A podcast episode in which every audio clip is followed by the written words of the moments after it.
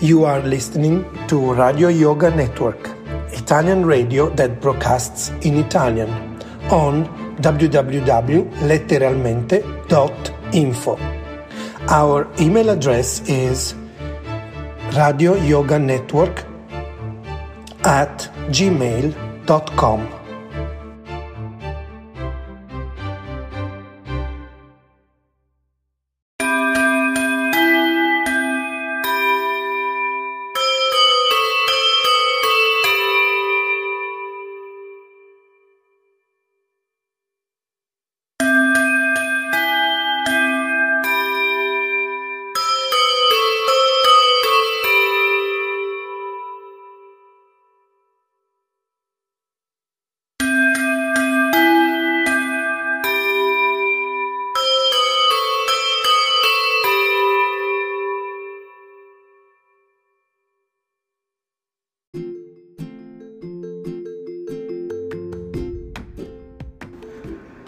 Il ritorno di Bodhitaro su letteralmente Radio Yoga Network.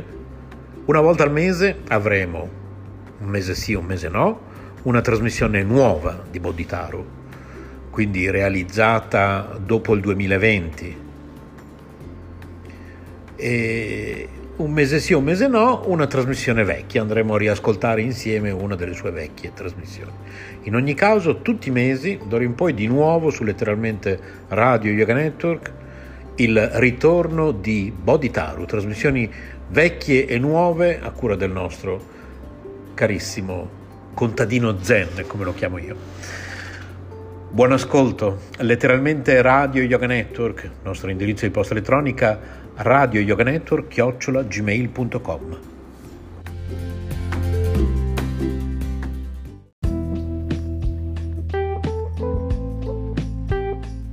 Ciao, ecco alcuni consigli per la coltivazione della rosa. Le rose sono piante molto resistenti.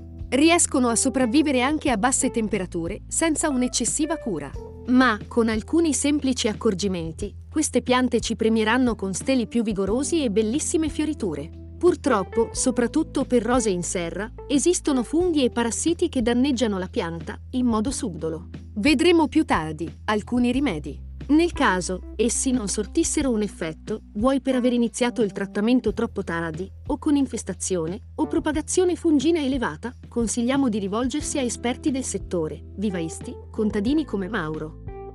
Email fiori.verdi.mauro-gmail.com La piantagione della rosa è preferibile farla se in piena terra, un po' prima del risveglio primaverile, con piante cosiddette a barbatella, ovvero con radici già sviluppate. Le rose in piena terra hanno bisogno di un terriccio universale, mescolato alla terra già presente, togliendo il più possibile sassi e erbacce. A questo terriccio, che sarà soprattutto messo intorno alla giovani radici, è utile unire della cornundia o concime azotato naturale, di provenienza animale, a grana fine, che, marcendo, fornirà il primo substrato necessario per i batteri preposti per la trasformazione nel terreno.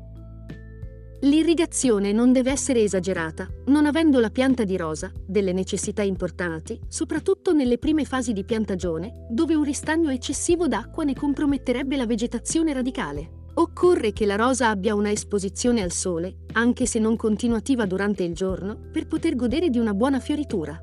Una cosa importante da tener presente è durante le annaffiatura della pianta di non bagnare la parte più tenera di fiori e foglie, anche se questa regola si infrangerà parzialmente nel caso di infestazioni del cosiddetto ragnetto rosso. In estate, primavera calda inoltrata, autunno con minime di 15 gradi notturni, l'annaffiatura deve avvenire alla sera o nelle primissime ore del mattino, mentre in inizio primavera, autunno e inverno, nelle ore più calde della giornata. Un aspetto da tener presente è la regola base della potatura. Infine inverno, primavera, senza rischio di gelate, si farà la potatura, soprattutto per piante più esili, scendendo a 50-60 cm dal tronco principale, tenendo conto dell'altezza totale della pianta. Più il ramo è robusto e sano, e più la potatura sarà più lunga, mantenendo la pianta a un'altezza di circa un metro, mentre con steli esili si andrà a tagliare più in basso, per stimolare la pianta a emettere nuove gemme. Il taglio che deve essere fatto è obliquo per permettere all'acqua di non restare sul tronco tagliato. La raccolta per il fiore reciso può essere effettuata al mattino o comunque in un orario e con un'insolazione che non danneggi per disidratazione il fiore stesso. I parassiti animali e fungini. Sono numerosi e i principali sono per quello che riguarda i funghi, l'oidio, ovvero una polverina biancastra che sarà presente sopra e sotto la foglia sino a arrivare a un'infestazione del fiore e del fusto. E la peronospora, macchie scure semicircolari che provocano anche il completo defogliamento della pianta. Ci sono determinate temperature e condizioni per cui questi problemi compaiono. Per entramabi, ovvero oidio e peronospora, dopo piogge ripetute o bagnature in orari errati che comportino nelle ore notturne le foglie o il fusto ancora bagnato, è molto facile a seconda della varietà che compaiano questi problemi. Nel caso dell'oidio, un trattamento a base di zolfo o di sali di potassio riducono l'infestazione purché non sia troppo elevata e nel caso della peronospora, fungicidi a base rameica bloccano l'infestazione. Per quello che riguarda i parassiti animali, possono essere tenuti a bada con un trattamento preventivo, allontanandoli con olio a base di neem emulsionato e aggiunto a bollitura di spicchi d'aglio e peperoncino piccante. Teniamo sempre presente che esistono dei limiti con questi trattamenti, ma che sono i primi aiuti ecologici, che di solito in un giardino casalingo hanno quasi sempre dei buoni risultati, non essendoci una concentrazione elevata di piante, come nel caso di coltivazioni intensive, e soprattutto in ambiente chiuso, come una serra. Se la pianta soffre di siccità, è facile preda del ragnetto rosso, un microscopico puntino rosso, che distrugge rapidamente foglie e fiori, disseccando la pianta. Si insedia sotto foglia e un aiuto per debellarlo sono spruzzature decise sotto foglia, in orari che permettano l'asciugatura prima della notte. Per informazioni potete rivolgervi a fiori.verdi.mauro-gmail.com Un saluto a tutti voi da Radio Fiori Verdi. Buon ascolto verde!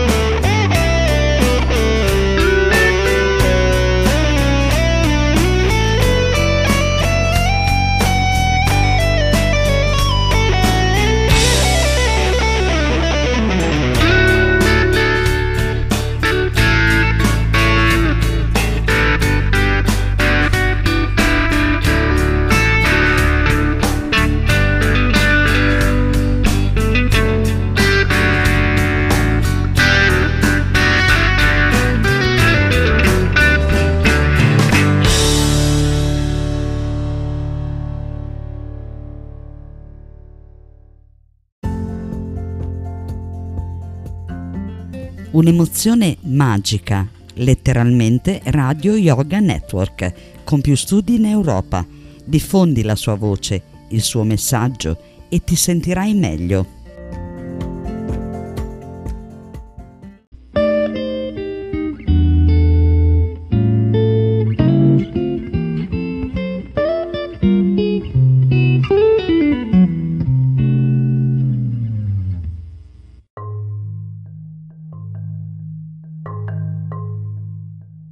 Audio che seguono sono tratti dal canale YouTube.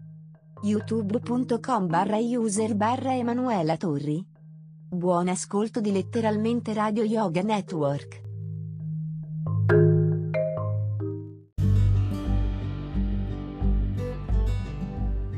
Gli audio da YouTube su letteralmente Radio Yoga Network vengono prelevati su precisa autorizzazione degli autori. Ciò non autorizza nessun'altra stazione radiofonica a ritrasmettere tali contenuti che, ripetiamo, sono stati concessi a letteralmente Radio Yoga Network esplicitamente.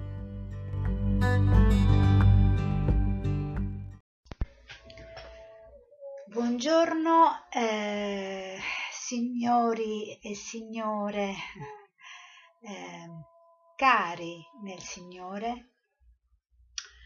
Eh, oggi è il 6 maggio, quindi siamo credo al quarto giorno eh, dopo eh, la fine del lockdown, o al terzo, forse al terzo.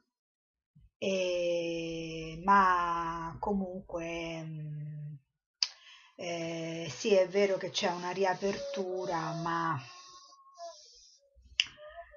ovviamente questa riapertura eh, eh, va vissuta comunque seguendo sempre tutte queste normative di distanziamento sociale quindi dobbiamo portare la mascherina eh, un po' dappertutto e perciò la nostra vita purtroppo almeno per ora eh, e non so fino a quando eh, non sarà più la stessa di prima. Ormai questo è molto palpabile. Io ieri appunto per motivi mh, familiari sono dovuta appunto uscire e mi sono resa conto veramente di come le nostre vite sono cambiate. Oggi, eh, ma comunque voglio dire, noi andiamo avanti facendo un po' quello che abbiamo fatto finora, cioè almeno io eh, continuo un po' eh, la mia vita eh, come, come è stata finora.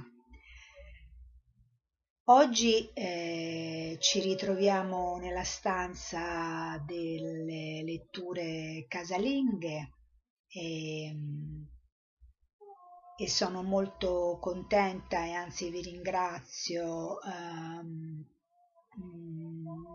della vicinanza di alcuni di voi che comunque mi stanno incoraggiando in questo progetto di letture che, che secondo me è una bella cosa per le persone che appunto vogliono ancora imparare, no?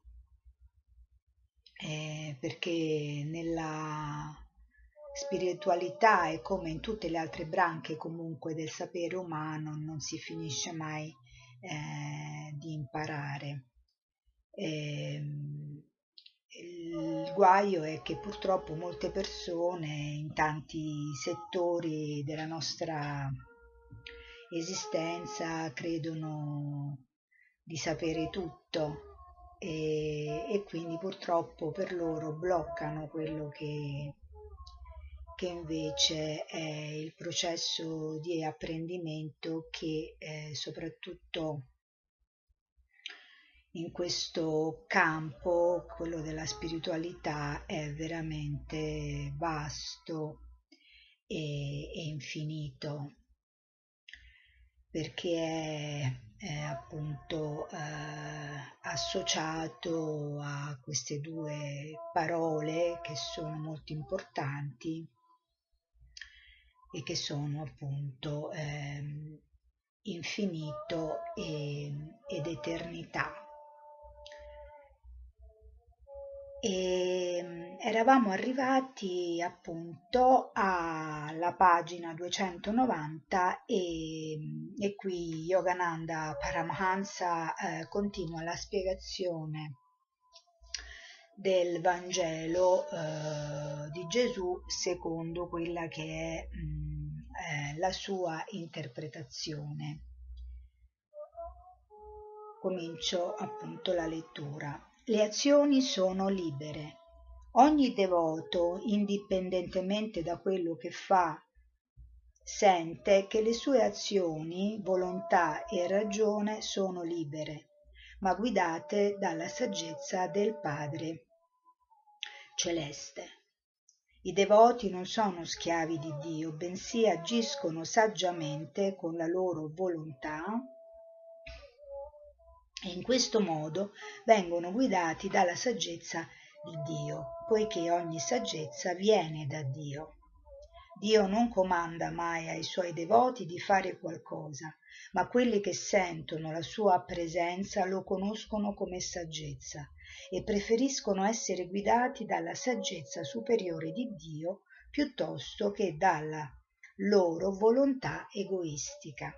Per questo motivo Gesù disse in verità, in verità vi dico, il figlio da sé non può fare nulla se non ciò che vede fare al padre. Giovanni dal capitolo 5, il verso 19. In questa frase Gesù ci dice esattamente come operava, mostrandoci di stare in un rapporto d'amore con Dio. E questa saggezza e amore di Dio gli vide Dio e le sue e con questa saggezza e amore di Dio egli vide Dio e le sue opere. E quando vide agire il Padre Celeste e percepì il suo operare, egli agì similmente per sua libera scelta. Tutto ciò non vuol dire asservimento alla volontà di Gesù, ma significa che Gesù scoprì che la volontà umana guidata dalla saggezza è identica alla volontà guidata dalla saggezza di Dio, poiché ogni saggezza è semplicemente la sua. Insiste molto Yogananda su questo punto, come abbiamo visto già l'ha ripetuto tre volte, cioè che la saggezza, ogni saggezza umana, quindi tutto ciò che è eh, importante, tutto ciò che è valido per noi, eh, non solo in maniera egoistica ma anche altruistica, quindi per il bene eh, della comunità, secondo Yogananda questa saggezza viene comunque da Dio. In questa frase dobbiamo comprendere chiaramente il significato delle parole padre e figlio e delle due parole egli vede. La definizione di figlio fu data da Gesù nel Vangelo di San Giovanni quando disse a tutti quelli che lo hanno ricevuto ha dato il potere di diventare figli di Dio. Un pozzo di carbone e un diamante che stanno fianco a fianco sotto il sole lo riflettono in maniera differente. Il diamante riceve la luce del sole e la riflette brillantemente, mentre il carbone, con la sua oscurità, respinge la luce del sole e non la riflette. Similmente, l'onnisciente coscienza di Dio splende ugualmente nella vita di un maestro spirituale e nella vita di un materialista. Con la trasparenza della sua coscienza e la purezza del suo modo di vivere, il maestro spirituale riflette l'onnipresente coscienza di Dio mentre con l'opera con l'opera opaca, con l'opaca oscurità della sua coscienza materiale, la persona materialista non riceve l'imparziale luce di Dio. Ci sono mentalità spirituali di diamante e mentalità oscure di ignoranza. Il maestro che riceve Dio mediante la trasparenza interiore della sua sviluppata intuizione è chiamato figlio, mentre l'individuo che si mantiene ignorante ed esclude Dio è un figliol prodigo. Non c'è differenza sostanziale tra un figlio spirituale e un figliol prodigo, poiché come un'alta pressione di carbone può essere trasformato in un diamante, poiché come con l'alta pressione il carbone, quindi l'alta pressione, il carbone può essere trasformato in un diamante che riflette i raggi del sole, così con lo sviluppo spirituale un figliol prodigo con una mentalità di carbone può trasformarsi in una mentalità di diamante che riflette l'onnipresente coscienza di Dio. Perciò tutti i figli prodighi che diventano veri figli di Dio mediante la purificazione interiore sono chiamati figli di Dio. Padre Onnipotente.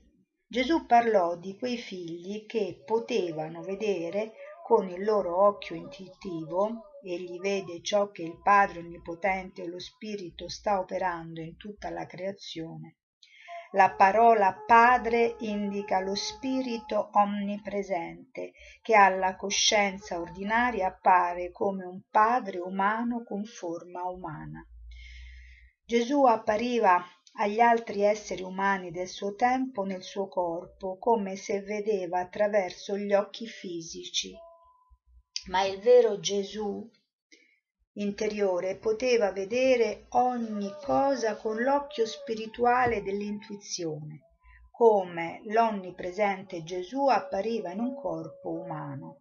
Similmente anche Dio può apparire in un corpo umano materializzato dall'etere, proprio come apparve a Gesù sulla cima della montagna. In quel tempo Gesù non poteva vedere con gli occhi umani la forma materializzata del Padre che operava con le sue mani in tutta la creazione. Fu lo spirito interiore degli innumerevoli occhi presenti, eh, presente in Gesù il Figlio che vide e percepì intuitivamente il Padre Onnipotente che opera in segreto e presente nel cuore degli atomi, degli elettroni e dei protoni contenuti in tutto ciò che è stato creato materialmente. La coscienza cosmica del Padre opera soltanto come il Figlio riflesso in tutta la creazione vibratoria. Al di là della creazione, Dio Padre è inattivo ed è solo indirettamente attivo nel riflettere la sua intelligenza come intelligenza cristica, presente in tutta la creazione. Nessun occhio fisico può vedere il Padre Onnipotente e invisibile e conoscere il suo operare segreto nella creazione. Infatti quello che fa lui lo fa anche il figlio. Giovanni 5, verso 19. Ogni figlio di Dio con un corpo umano si sente interamente in sintonia con l'universale coscienza cristica. Ogni maestro vero, figlio, sa che l'intelligenza cristica presente in tutta la creazione vibratoria è solo la riflessione dell'intelligenza di Dio Padre presente al di là della creazione vibratoria. Il Sole, riflesso in una palla di cristallo, viene diviso in due il sole oltre la palla di cristallo e il sole nella palla di cristallo. Sebbene sia limitato, il sole nella palla di cristallo è lo stesso del sole che splende oltre la palla di cristallo. similmente la coscienza cosmica di Dio Padre che splende oltre la palla di cristallo della creazione vibratoria cosmica, anche se limitata, è la stessa del sole della coscienza cristica che splende dentro la palla di cristallo della creazione vibratoria cosmica. Perciò Gesù disse che egli, come uno dei figli di Dio, sentì la sua presenza in tutta la creazione, realizzando che la riflessione del Padre cosmico al di là della creazione poteva fare soltanto ciò che la coscienza del Padre la spingeva a fare. Differenze rispettate. Il Padre infatti ama il Figlio manifesta tutto quello che fa e gli manifesta opere ancora più grandi di queste. E voi ne sarete meravigliati. Giovanni 5:20 Dio Padre si differenziò nello Spirito Santo e nella creazione vibratoria cosmica o nella Vergine Maria. Nel grembo dello Spirito Santo o dalla creazione vibratoria cosmica nacque l'intelligenza cristica di Dio Padre, poiché Dio Padre si differenziò in Dio Padre al di là della creazione e Dio Figlio presente nella creazione. Egli rispetta tutte le differenze che ha creato, perciò il Padre, al di là della creazione, essendo amore e beatitudine sempre nuova, rifletteva lo stesso amore e beatitudine sempre nuova nel Figlio e nell'intelligenza cristica presente in tutta la creazione vibratoria. Questo è ciò che vuol dire il Padre ama il Figlio. Il Padre che mostra tutte le cose al Figlio vuol dire che l'intelligenza di Dio Padre, al di là della creazione, possiede tutte le sue qualità rivelanti nell'intelligenza cristica, riflessa nella creazione. Quindi, come Dio onnipresente conosce ogni cosa, allo stesso modo pure i figli che possono sentire l'onnipresenza di Dio conoscono ugualmente ogni cosa. La rivelazione al figlio di opere ancora più grandi significa che a tutti i maestri, compreso Gesù, man mano che avanzano sempre più verso Dio, cioè che conoscono sempre più le infinite manifestazioni del potere di Dio nell'eternamente progressiva creazione saranno continuamente rivelate per l'eternità opere più grandi e meravigliose di tutte le opere rivelate in una sola volta. Opere ancora più grandi significa che il progresso della creazione in Dio è infinitamente nuovo, poiché Dio è eterno ed eternamente nuovo nella sua manifestazione. Vedete un po' adesso in questa ultima frase, eh, io non lo sapevo, ma eh, un po' eh, viene detto quello che appunto uh, ho detto um, nell'introduzione um, a questo video, no? le due parole molto importanti sono infinito e eterno, perché, ripeto quest'ultima frase, opere ancora più grandi significa che il progresso della creazione in Dio è infinitamente nuovo poiché Dio è eterno e eternamente nuovo nella sua manifestazione. Quindi noi che crediamo di aver capito tante cose della spiritualità e ne facciamo dei, ne creiamo dei codici, ne creiamo dei sistemi, ne creiamo delle eh, istituzioni, eh, in realtà mh, è un po' anche questa un'illusione, perché Dio è eterno ed eternamente nuovo nella sua manifestazione.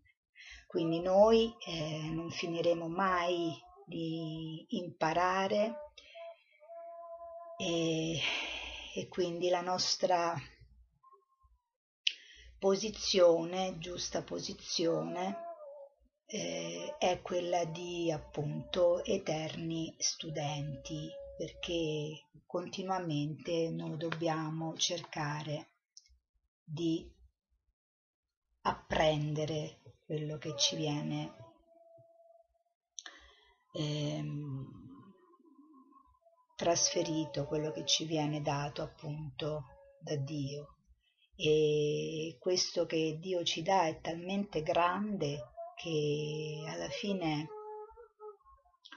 una delle risposte è proprio anche quella di in realtà di glorificarlo perché non possiamo pensare di, di riuscire mai a capire veramente chi è. E quindi il nostro atteggiamento appunto è quello migliore, è proprio quello di eterni studenti e, e di ammiratori.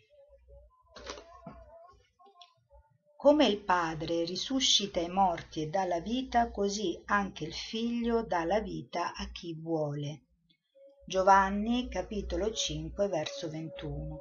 Come il Padre ha il potere di risuscitare un corpo morto, restituendogli la forza vitale, così un maestro, se comandato da Dio, può far rivivere un corpo morto.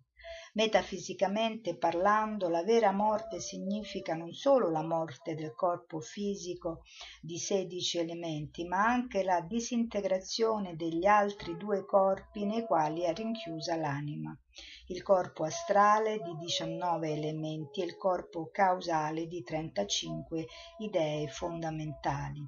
Soltanto questi tre corpi possono morire cioè l'anima può sollevarsi al di sopra dei tentacoli e degli attaccamenti di questi tre corpi alla condizione che venga resuscitata in tutto lo spazio dall'unione con la coscienza del Padre onnipresente.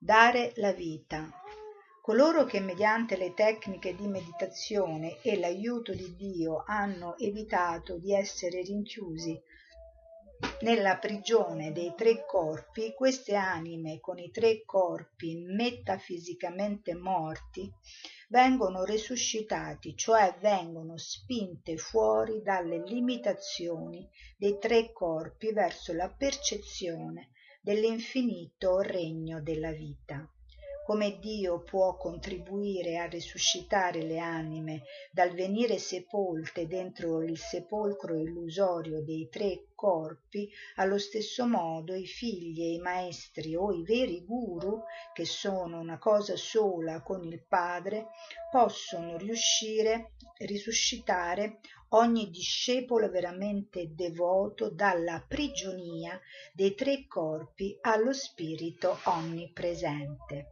Un vero guru può aiutare il discepolo che medita veramente a fare uscire la sua vita e coscienza dalla circonferenza limitata del corpo nello spazio onnipresente, per sentire la totalità della vita presente in tutto lo spazio quando con la tecnica spirituale un'anima viene rapidamente trasferita dal corpo fino a sentire l'universo, questo è il significato del figlio dalla vita o il padre dalla vita.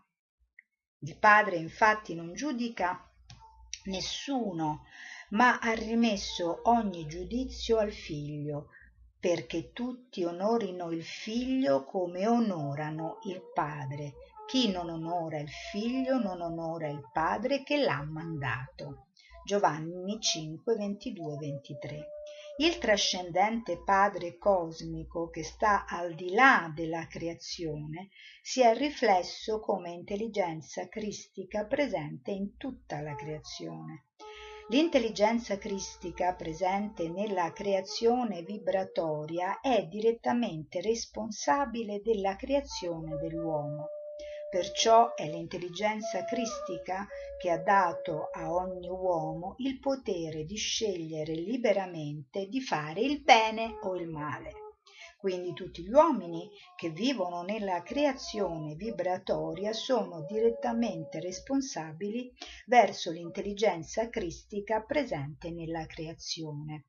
Questo modo di vedere le cose così limpido, così semplice, purtroppo molto spesso dai cosiddetti intellettuali, persone che usano molto l'intelligenza no? e e la speculazione mentale per interpretare il mondo tante volte viene considerato infantile.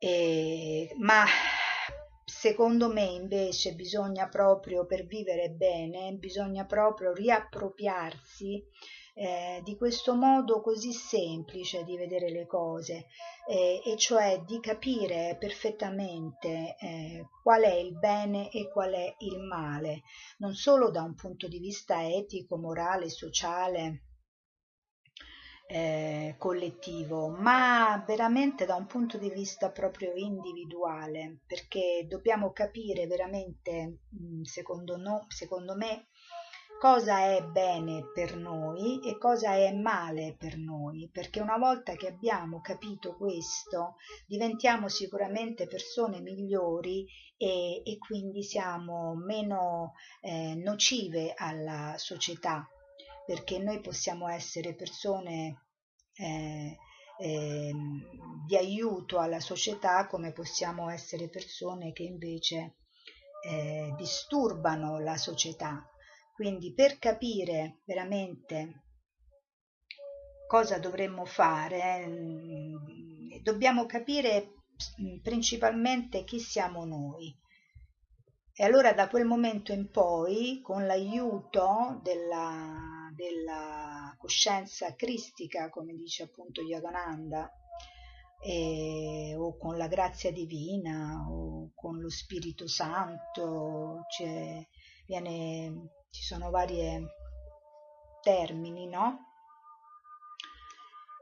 Possiamo veramente eh, essere, diventare persone valide, perché altrimenti migliori, quantomeno persone migliori, perché altrimenti tutte queste cose delle quali noi ci eh, beiamo, mo, beiamo molto, no? ci, anche ci eh, gratifichiamo, ehm, anche in tutti questi ambienti, tra virgolette, spirituali, dove ognuno no, dà bella mostra di quello che, che sa fare, no? e quindi c'è una forma proprio di eh, autogratificazione eh, che è giusto questo, però ecco questo non deve rimanere fino a se stesso e dobbiamo cercare di capire se fare ogni giorno questo veramente questo esame di coscienza e capire se noi siamo persone che siamo utili alla società o siamo nocive per la società. E, e secondo me questi testi che vengono così queste ragioni, queste ragioni nel loro complesso, eh, che vengono spiegate in questa maniera così semplice, quasi primitiva per alcuni che hanno una mente molto più sofisticata e mm, hanno invece devono essere secondo me mm, ripristinate eh, nostra, nel nostro modo di vedere la vita e lui qui infatti se voi insomma avete ascoltato ehm, è molto netto, molto semplice come nella spiegazione perché queste personalità sono personalità che hanno realizzato interiormente e completamente quella che è la loro eh, posizione eh, nel mondo, cioè hanno una eh, piena consapevolezza del loro essere perché il loro essere non è circoscritto a quello che è il loro eh, sapere come individui eh, secondo eh, gli studi che hanno fatto, secondo eh, la, la, la, la professione che svolgono, ma vanno al di là, sono andati al di là, quindi hanno una consapevolezza universale c'è una eh, veramente espansione eh, dell'io. Quindi questo è molto importante. Più noi entriamo in contatto con queste personalità, io ne ho conosciute per mia fortuna più di una, e mm, ci rendiamo conto mm, che più eh, esiste eh, una piena consapevolezza eh, e più il modo di esprimersi e eh, anche di vedere le cose eh, diventa sempre più semplice.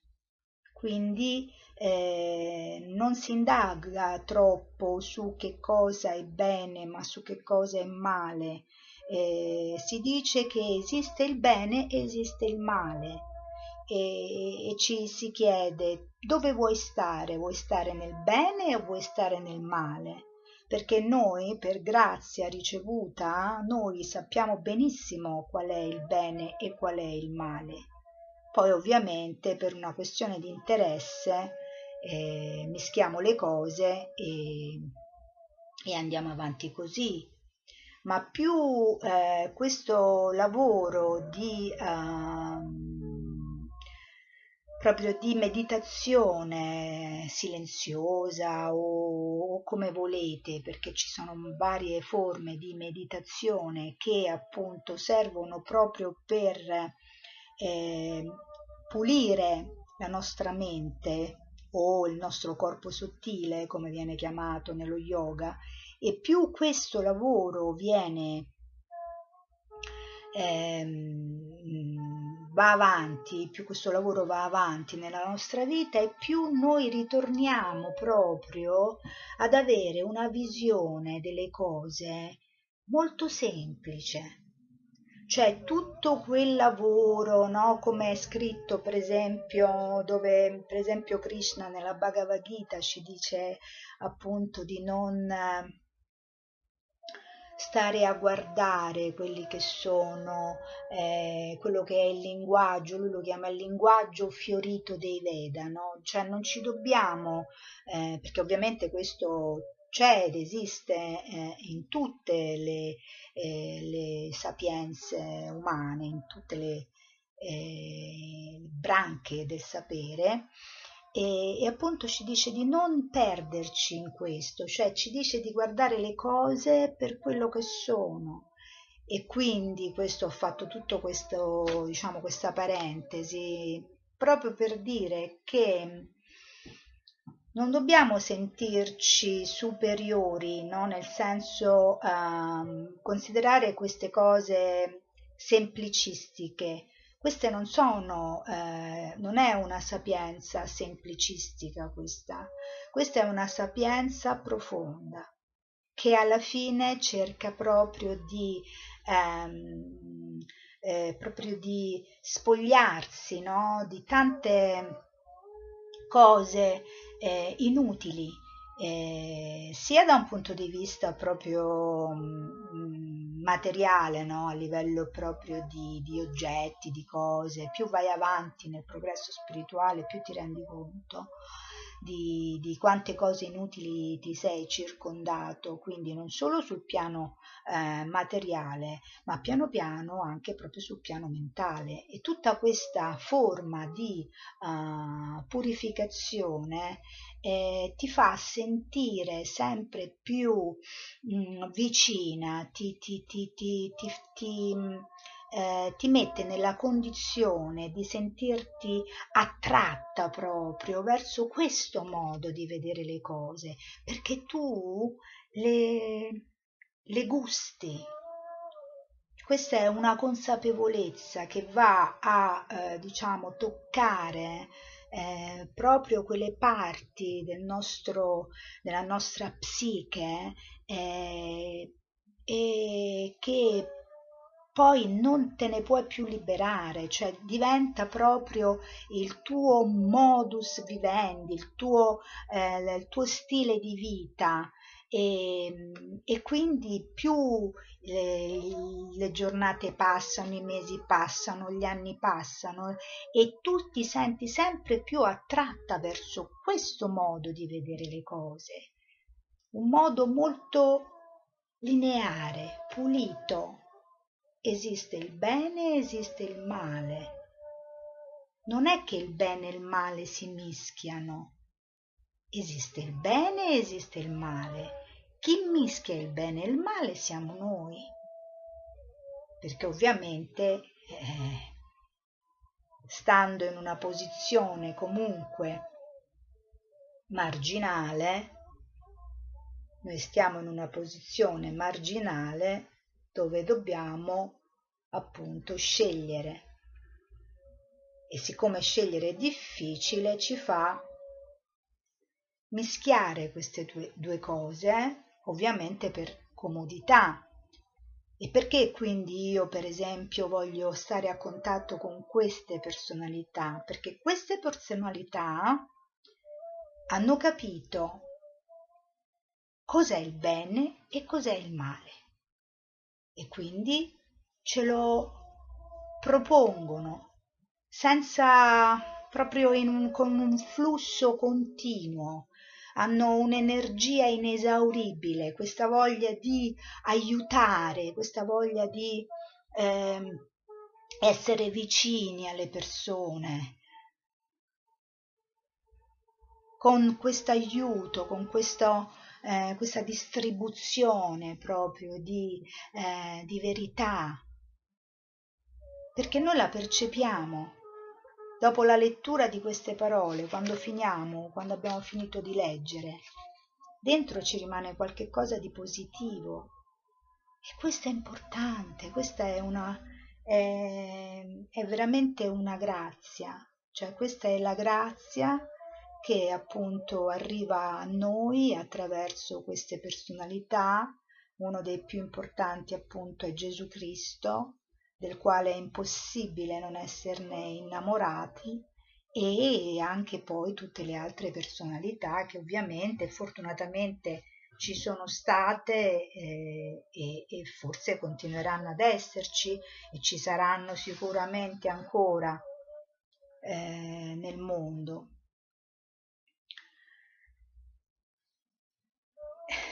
Quindi ecco, continuiamo con la, con la lettura e, e finiamo appunto questo capitolo. Il giudizio. Il figlio giudica tutti gli uomini. Non significa che l'intelligenza cristica punisce o ricompensa ogni uomo, ma piuttosto che essendo stato fatto ad immagine di Cristo e di Dio, ogni uomo che fa cattivo uso del libero arbitrio deve soffrire per le sue azioni.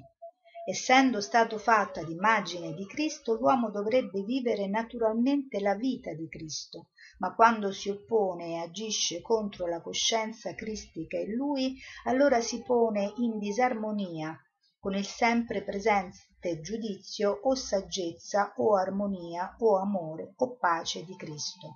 Quando un fiume vuole straripare e rendere una terra fertile, se, su, se sul tu, suo terreno si pone un argine, indirettamente il fiume mette un giudizio punitivo negando l'acqua. Allo stesso modo quando l'anima innalza un muro di ignoranza, di non recettività e di identificazione con la materia, si accorge che le acque divine della saggezza cristica hanno emesso il giudizio di non scorrere nella sua vita. Nello studio delle sacre scritture bisogna avere grande cura di non attribuire a Cristo, che soffrì sulla croce, dicendo Padre, perdona loro, perché non sanno quello che fanno e a Dio o e alle anime divine nessun peccato di pensiero o azione vendicativa.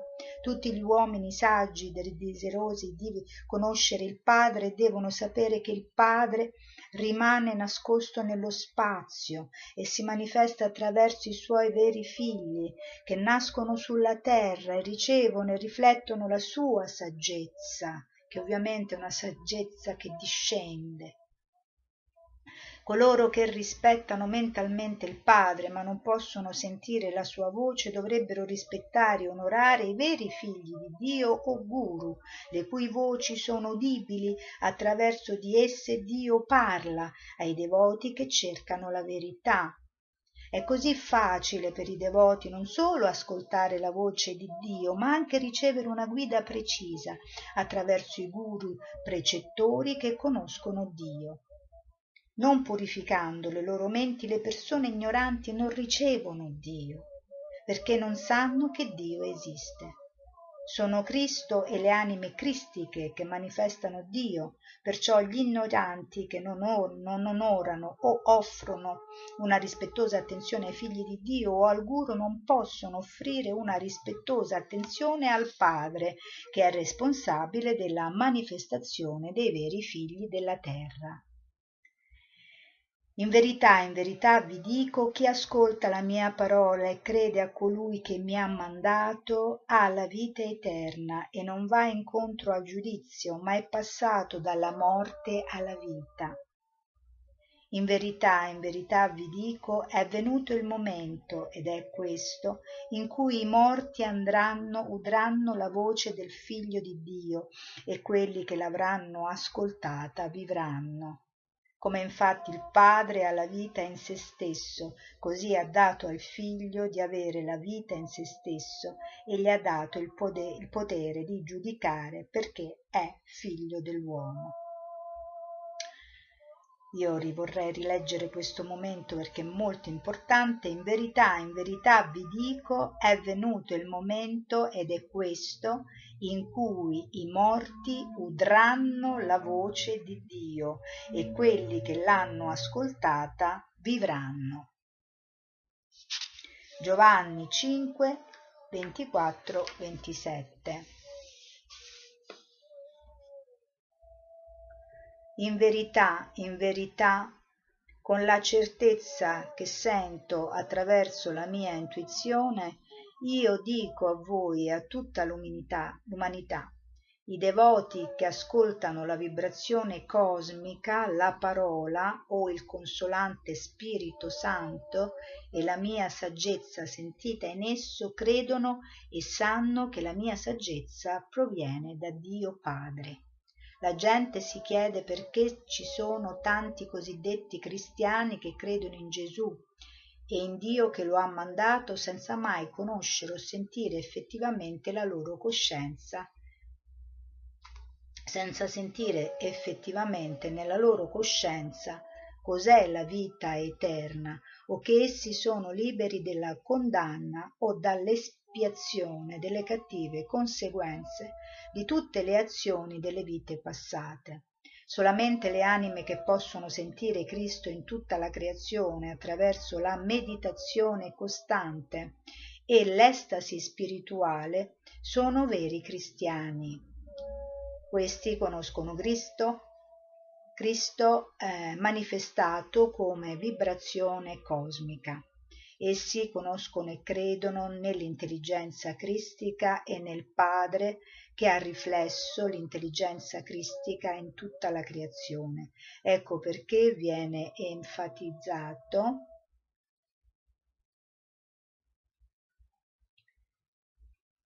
chi ascolta la mia parola cioè soltanto chi sente scorrere intuitivamente in lui la saggezza cristica può credere in cristo o in colui che lo ha mandato e quelli che conoscono e credono in cristo e in dio sono una sola cosa con la vita eterna che emana da loro. Le anime che sono una sola cosa con la vibrazione cosmica e l'intelligenza cristica in essa è l'intelligenza di Dio al di là della creazione, perché Dio è sempre al di là della creazione, sono libere dalla condanna, cioè sono libere dalla legge dell'azione e dal suo inscrutabile giudizio che governa le nostre vite. Passando dalla morte alla vita, un uomo deve praticare la tecnica d'ascoltare la vibrazione cosmica e sentire la coscienza cristica. Quando è coscientemente in grado di fare questo, egli risuscita in tre corpi, che è stato detto prima, ed è metafisicamente morto per passare dalla limitazione dei tre corpi alla percezione della perpetua libertà mm, dello spirito. La promessa. Le persone comuni che non sanno niente della vibrazione cosmica o del consolante Spirito Santo che Gesù promise di mandare e che gli uomini possono sentire praticando i metodi di autorealizzazione, di fatto non vivono cioè non vivono e sentono coscientemente dopo la morte. Ma in realtà, in verità, dico a tutti i devoti, verrà un tempo in futuro, come è stato rivelato ai grandi santi secondo questa predicazione di Cristo, e il tempo è ora arrivato, quando gli avanzati discepoli realmente morti, cioè che con l'aiuto del guru e con la meditazione sono in grado di innalzare le loro anime dalla percezione delle sensazioni del corpo fisico, del potere dell'energia del corpo astrale e infine della prigionia fatta di pensiero del corpo causale. Ascolteranno il suono cosmico della vibrazione santa o Spirito Santo e sentiranno la loro saggezza emanante dal Figlio di Dio o dalla coscienza cristica riflessa in tutta la creazione e che è la riflessione di Dio Padre al di là della creazione. E i devoti avanzati che sono in stretto rapporto spirituale con il consolante Spirito Santo o vibrazione santa non faranno esperienza dell'oblio della morte, come viene provato dai morti comuni, ma vivranno per sempre, cioè sentiranno la loro vita onnipresente in tutta la creazione. Apparentemente un'anima comune vive solo una volta, perché non può ricordare la sua identità durante il processo di transizione da una vita all'altra, né può ricordare la sua identità quando la sua anima passa attraverso molte incarnazioni.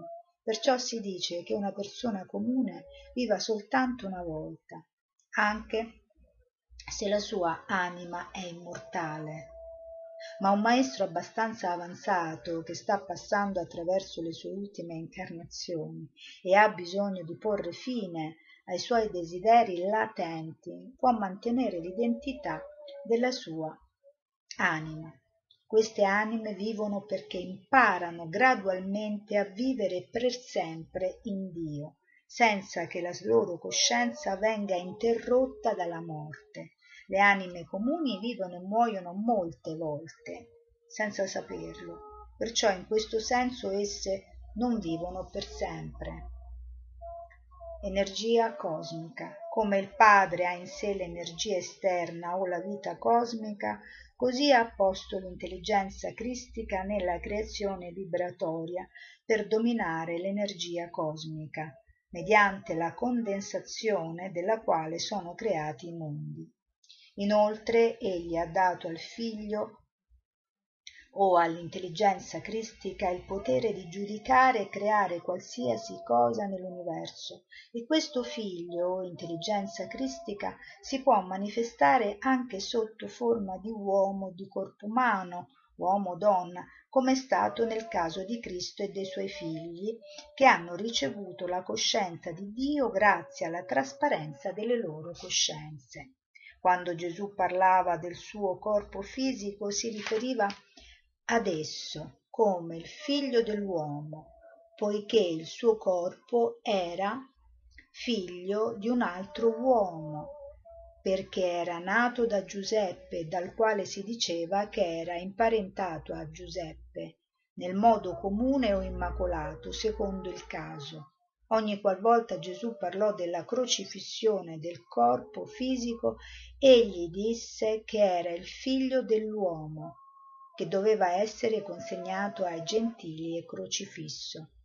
Egli parlò del figlio dell'uomo o del suo corpo come differente da sé. Il figlio di Dio, riflesso emancipato di Dio. Gesù non insegnò mai che l'onnipresente figlio di Dio potesse essere crocifisso. Con questo paragrafo abbiamo finito anche la lettura di oggi del Vangelo di Gesù secondo Yogananda Paramahansa e riprenderemo nel prossimo video di questa lettura eh, dalla pagina 299. E, ehm, come sapete eh, ho anche un'altra stanza che è la, la stanza delle letture eh, speciali spirituali eh, dove stiamo leggendo invece quest'altro testo molto importante che è viaggio alla scoperta del sé.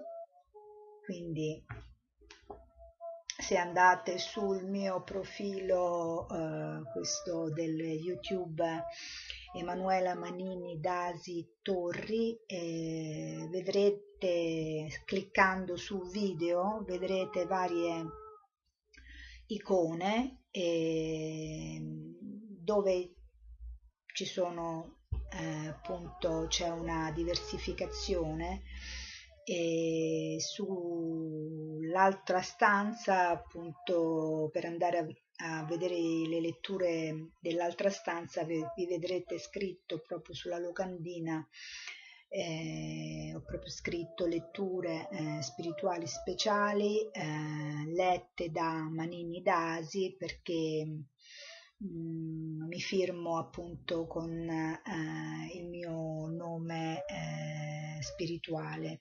E, e poi ehm, come al solito ringrazio tutti quanti le persone che mi seguono perché in questa maniera mi danno diciamo quella spinta in più eh, per continuare questo lavoro eh, che spero insomma vi sia eh, gradito perché è gradito a me e, e spero che possa essere anche gradito eh, per voi eh, perché con la vostra diciamo ehm,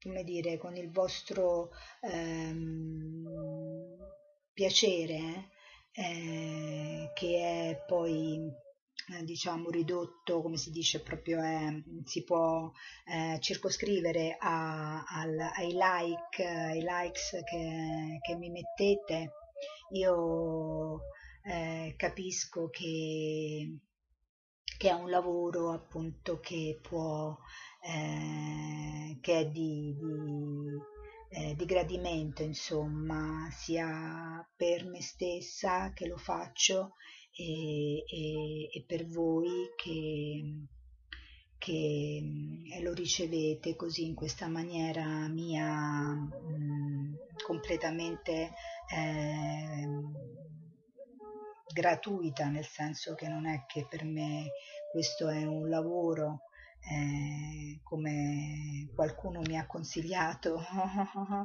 eh, mi hanno detto ah devi fare un lavoro di promozione in modo che poi questi video eh, se sono molto visti hanno una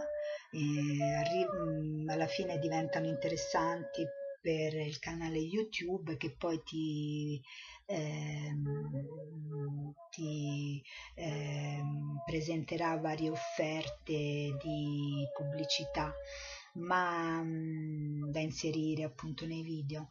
Ma per me questo adesso non è proprio importante eh, perché quello che mi interessa e che questa cosa sia gradita, nel senso sia qualcosa che comunque come piace a me eh, possa piacere a qualcuno di voi che con uh, la loro gentilezza appunto eh, me lo eh, trasmetterà eh, attraverso questi likes che appunto mettono sotto uh, al video. E, um, e, poi un'altra cosa che volevo dire è che comunque questi canali questo canale che è diviso in due eh, stanze eh, può essere anche condiviso con voi. Eh, già ho chiesto a qualche altra persona che è interessata a fare queste letture che io li vedrò i video e appunto se saranno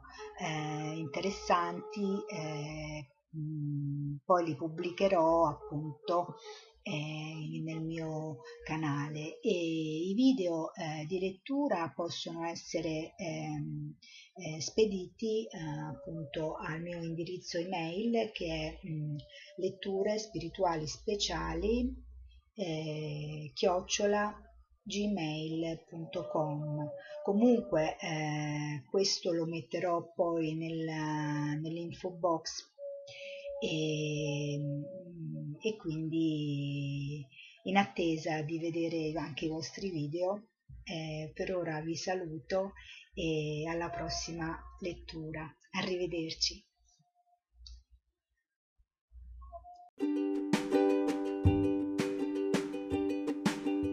Letteralmente Radio Yoga Network rigenera l'anima e il corpo e fa bene alla mente.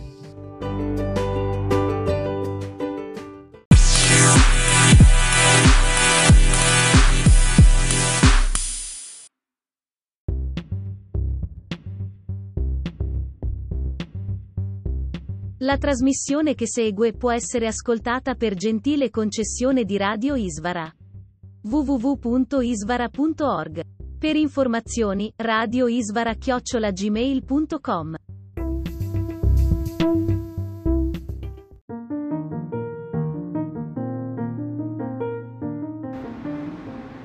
Brevi racconti con Ishvari Devidasi.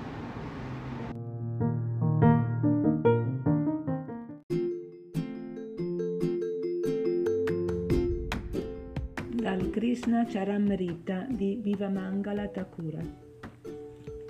Ardo nell'attesa di vedere quel bambino di Vrindavana, la cui bellezza conquista l'universo intero, e cui occhi ornati di nere sopracciglia si aprono come petali di loto.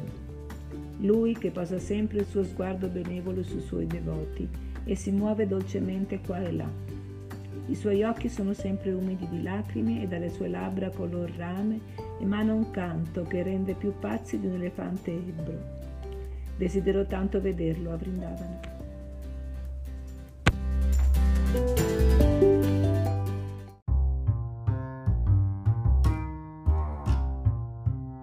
Con voi e noi, letteralmente Radio Yoga Network. Per contatti Radio Yoga Network chiocciolagmail.com e ti senti in forma.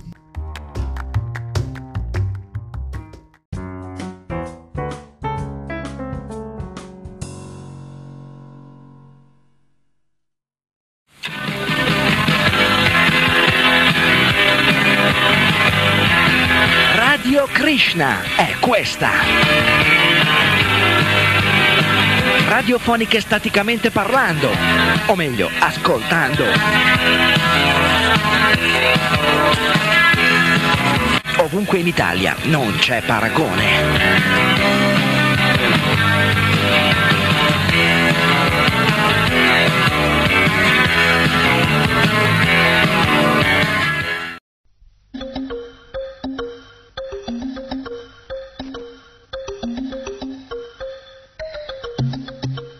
Fuori dal tempo. Selezione da archivio dei migliori programmi di RKC.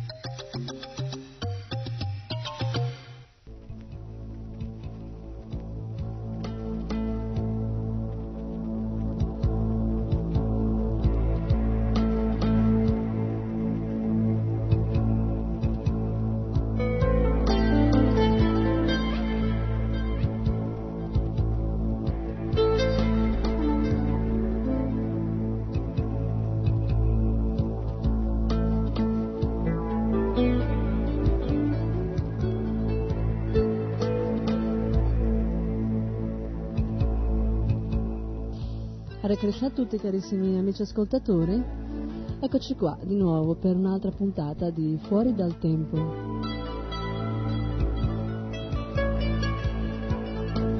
E oggi dal nostro archivio abbiamo selezionato un'intervista molto interessante.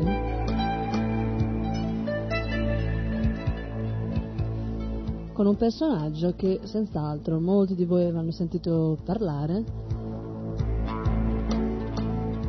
anche così si appartiene ad un mondo che eh, è un, così, un po' dimenticato, eh? ma che mantiene tuttora un grande fascino.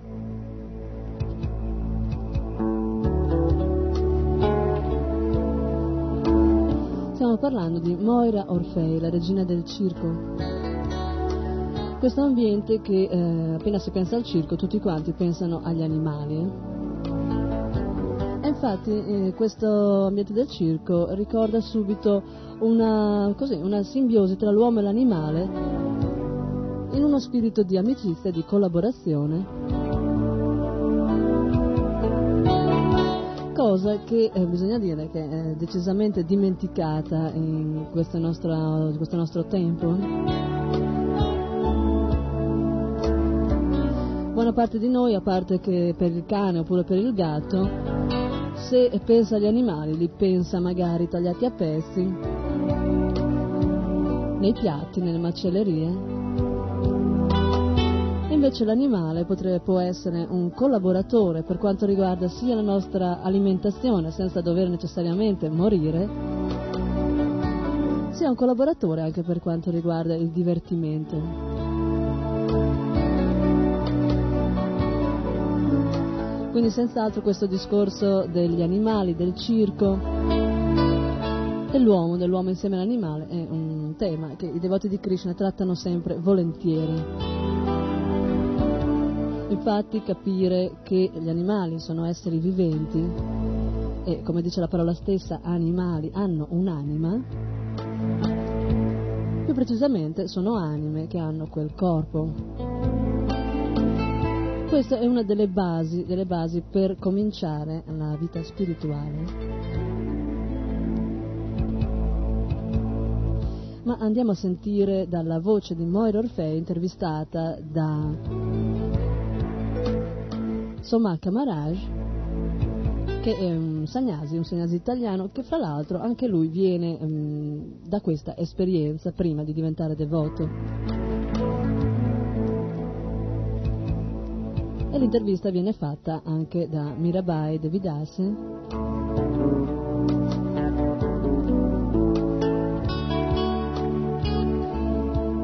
Ma andiamo a sentire.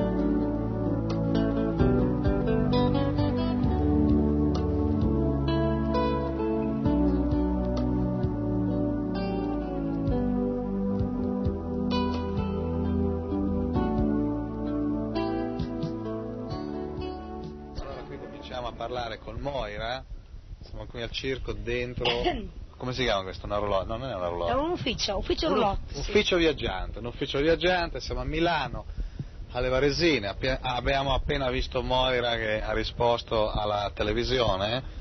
Cos'è che hai fatto? Dove sei tu prima che parlavi alla televisione? Sì, Pippo Baudo mi ha chiamato in diretta perché hanno fatto un quiz sul circo e quindi se avevo più di 100 animali nello, nello spettacolo e ho detto di sì. E quindi il ragazzo ha vinto un milione. Ho capito. Ho fatto vincere uno, dai, un milione. Hai fatto vincere un milione. ecco, dunque, siccome quelli che ci ascoltano, eh, tutti si chiedono sempre l'India, gli animali, gli elefanti, così, e noi poi distribuiamo tu, tanti libri dove è detto che gli elefanti portano fortuna, no? Sì. Adesso ho visto che pian piano, da, dall'altra volta che è venuta a trovare, non si chiama neanche più Circorfei, si chiama Moira degli elefanti, no? Allora qui perché non ci dici qualcosa degli elefanti?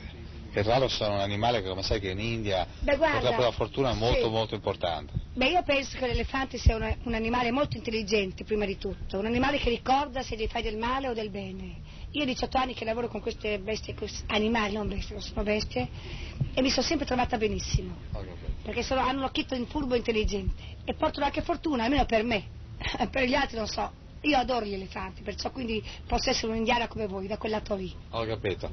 Ma perché la gente sempre pensa che la gente del circo sia un po' strana, anche noi penso che siamo strani perché noi siamo, facciamo una vita molto regolata, no? perché Sì. per andare oh, non so, in mezzo agli elefanti non si può essere ag- agitati, nervosi, no? bisogna stare un po' tranquilli. No?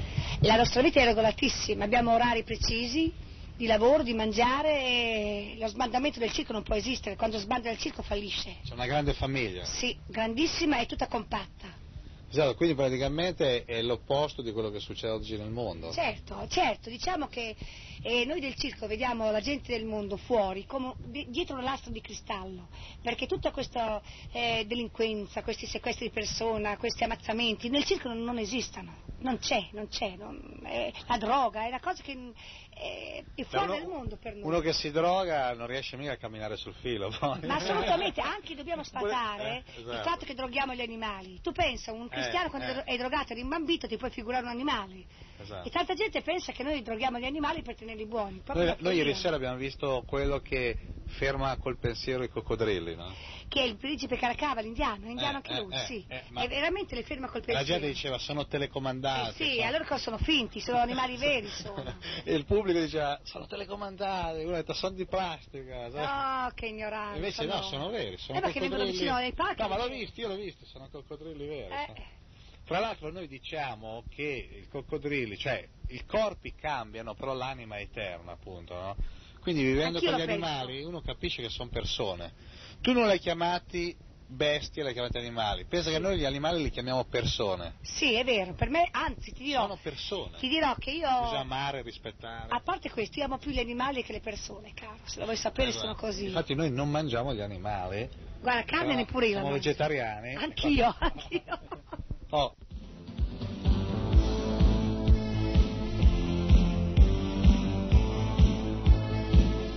In caso c'è qualcuno che è appena sincronizzato su questa stazione, vorrei informarvi che questa è un'intervista con eh, Moira Orfei, la regina del circo, alle Varesine, Milano, Italia. Ah, la regina del circo ha, ha detto che lei non mangia la carne. E anche per lei gli animali sono persone, sono esseri viventi, coscienti, che hanno sentimenti, eh, personalità. Infatti lei eh, prima iniziava di chiamarli bestie, poi è cambiata perché questo è un, un termine che in certo senso dirubano eh, questi esseri viventi dalla loro personalità, dell'intelligenza, della coscienza. Quando uno pensa di una bestia, pensa eh, di, di- di un oggetto, no? Eh, un corpo che non, che non possiede coscienza, intelligenza e sentimenti. Diciamo la posa di una persona. Ma Moira eh, qui dice che eh, lei in un certo senso ama gli animali, gli animali più delle persone ma possiamo comprendere questo perché la sua vita eh, ha tanto da fare diciamo con gli animali, animals, quindi ehm, lei vedendo eh, le personalità, no, i sentimenti di questi animali, può anche eh, sentire una certa affinità con loro. Anche nella coscienza di Krishna noi vediamo animali come esseri viventi, come persone, cioè sono uguali a noi, hanno un corpo diverso, ma la, la cosa principale, come animi spirituali, eh, è lo stesso. Hanno corpi diversi, ma sono animi spirituali. Questa volta, per esempio, noi abbiamo un corpo di essere umano, loro hanno un corpo, diciamo, di tigre, di elefante, eccetera, ma qualitativamente sono lo stesso. Siamo lo stesso.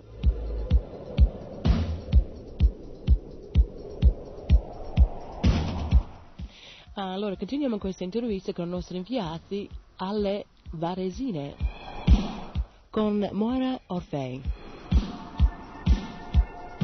Sierra KC, Radio Christian Centrale, vi porta anche al circo. Andiamo. Gispetta lì Gora Krishnadas e Suasaditas Mahamaraj insieme con Moira, Moira Orfei. Let's go to the circus!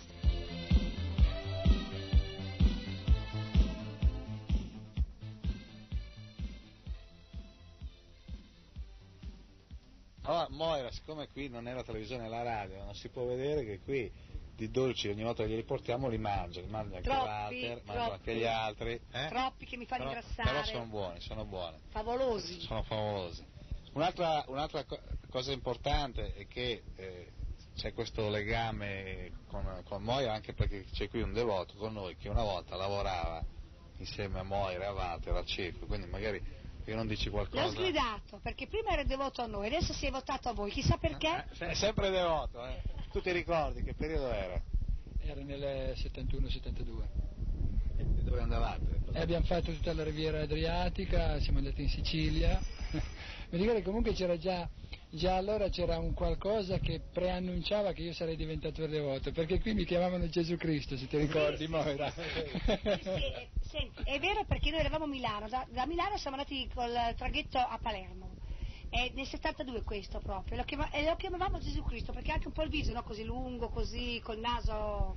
Adesso Hare Krishna, Gesù Cristo Hare Krishna. Eh, ma Pe- siamo lì. Pensa, no? Allora lui quando è diventato devoto, io mi Sì. ricordo nel 77, la prima cosa che ci diceva sempre è facciamo un circo, un circo Hare Krishna. Ci facciamo un circo Hare Krishna come quello di Moira, no? Quindi ha Perché fatto io- il circo. Eh, no, stiamo facendo piccolino, pian piano, Piano che piano. cresce, no? Un circo dove insieme alla gente a cantare, a rispettare la vita. E praticamente noi siamo tutta una famiglia, nel senso che è una comunità, no? Una comunità che è, è base in Toscana. Beh, guarda, voi mi piacete moltissimo per il, fatto che, per il fatto che voi pregate il bene, sempre il bene, sempre Esatto. la serenità, mentre oggigiorno questa cosa non c'è più nel mondo. Eh? Senti, ma i ragazzi qui come- cosa fanno? Nel senso, come Ecco, mai, ecco. adesso, non ti dico, non è come mai non si drogano, ma mai che non sono attratti da queste Ecco appunto, situazioni? io penso che questi poveri ragazzi che si drogano è perché studiano tanto, alla fine hanno un diploma o una laurea e non riescono a nulla, sono disoccupati. Ora per dimenticare certi dispiaceri si drogano, mentre i ragazzini del circo hanno 4 ore di prove del circo, 4 ore di prove della scuola statale, no? Poi due spettacoli Scuola viaggiante, cioè. Sì, abbiamo una scuola, una maestra parificata, quindi quando hanno fatto questi otto ore di, di studio, poi in più due spettacoli al giorno, non, al giorno non, non le rimane niente da pensare. Sono tranquilli, sono contenti. Ma e, e quindi loro diventano. Ma vabbè, ma la domanda, scusa, la domanda Sì. dice, ma possibile che quello lì è bravo perché è il figlio di Moira? Allora com'è? Cioè, No, no, sono tutti bravi i ma ragazzini co- del no, ma bravo nel senso anche proprio ah, esperti, no? Li vedi che, che fanno. E capisci, no? Ma guardi, perché si applicano molto nello studio. Eh, io penso che uno che studia molto e si applica, cioè non che studia così per modo Esatto. di dire. Ma noi perché vedi, noi diciamo che sono, adesso non per entrare in problema, sono gli adulti che danno il cattivo esempio. Sì, è vero. Eh, Noi ai, ai adulti. nostri figli diamo un esempio buono e penso proprio che siano i genitori a dare un cattivo esempio. Famiglie che si separano, divorzi, situazioni. A, a parte che io odio il divorzio perché è, è la rovina dei ragazzi. Eh. Perché poi vedono la mamma con un altro uomo e il papà con un'altra donna. E quindi i ragazzini nascono male anche da quel lato lì. Ed è per questo che allora in Italia hanno molto successo i circhi. Mi sembra che all'estero non ce ne siano tanti però. Eh. Guarda, il- diciamo che la nazione che ha più circhi al mondo siamo noi. Italia. Italia, sì. Quindi anche Hare Krishna, eh? Circo Hare Krishna. Hare? Krishna avrà successo. Eh, Avrà successo. Noi invece di ammaestrare gli animali vorremmo ammaestrare indovina chi, no? Eh? Chi volete ammaestrare? Eh, adesso sentiamo qua, eh. sentiamo il tuo eh, ex devoto, adesso che- chi è che vuole ammaestrare? E noi vogliamo ammaestrare tutti quelli che invece gli animali li fanno soffrire, no? cioè vogliamo ammaestrare la gente, perché molte volte in questa società vediamo che, che l'uomo ha perso un po' eh, la direzione dove andare, no? cioè sta andando nella direzione sbagliata, vediamo una società che sta diventando sempre più piena di, di crimini, di ingiustizie, di cose che fanno soffrire le persone, quindi vogliamo ammaestrarli perché diventino coscienti di Dio e che Le- capiscano... le persone persone. però. Eh. Guarda che noi eh, ci accusano di, di maltrattamento degli animali, questa è una cosa gravissima. Quando viviamo in un mondo così sporco, vero?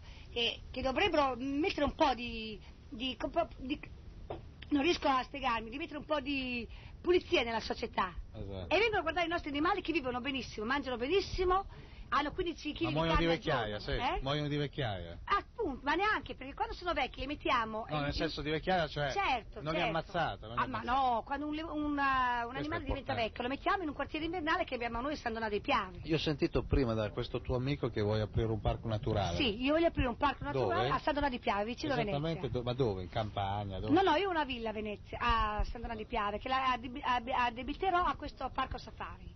È un Quindi grande per- parco, Per dimostrare che gli animali, perché noi diciamo che la gente sfrutta gli animali e poi li ammazzano quando non servono più, no? Ecco, poverini, guarda, io non mangio carne per quello, io non so, vengono a guardare i nostri animali quando noi non li uccidiamo e ammazzano le mucche, le galline, i colombi, tutte cose che io odio questo. Sono- Ma c'è.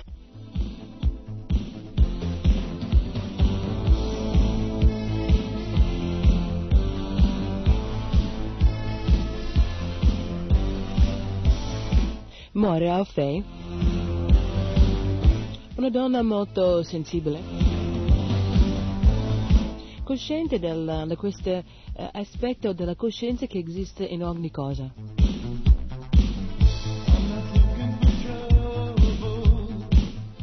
Trouble, problemi. Come lei stava parlando, il fatto che ehm, i ragazzi nel circo hanno un, eh, un regime, diciamo, un, eh, un tipo di vita che è pieno. Studiano quattro ore al giorno e la loro attività nel, nel circo, poi vanno a scuola, ma come lei sta dicendo c'è un- una maestra qualificata che viaggia con il circo. Lei diceva nella sua esperienza che eh, questi ragazzi non si drogano, eh, non si impegnano in attività criminali perché sono pienamente impegnati. Lei diceva che, nella sua opinione, il problema della gioventù eh, di oggi segue il fatto che, anche se dopo loro sono andati a scuola, eh, prendono una laurea, non c'è una, una sicurezza che avranno qualche impegno eh, sicuro, qualche impegno interessante.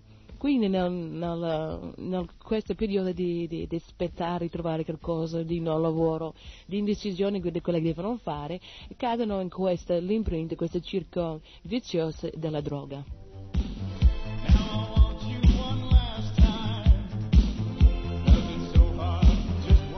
Quindi la società eh, non offre a questi giovani eh, alternative veramente valide.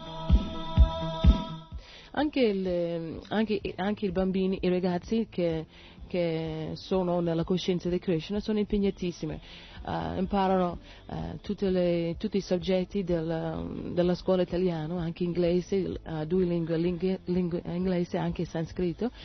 Ehm, poi ognuno di loro hanno un'attività, nessuno eh, è educato solo per, per, per dire se sono educato, sono questo, questo, quest'altro, ma fino a conti, allora che cosa puoi fare? L'educazione deve portare un'attività, non soltanto un'attività intellettuale, eh, che in, in tutti i sensi praticamente è un spreco di tempo. Uno sarebbe più felice facendo qualcosa di concreto, vivendo una, vita produttiva, invece di, eh, di aver passato anni imparando cose che non, eh, non saranno usate quasi mai. Se ognuno di noi pensiamo alla nostra educazione, abbiamo passato tanti anni imparando cose che adesso non, si, non eh, usiamo affatto.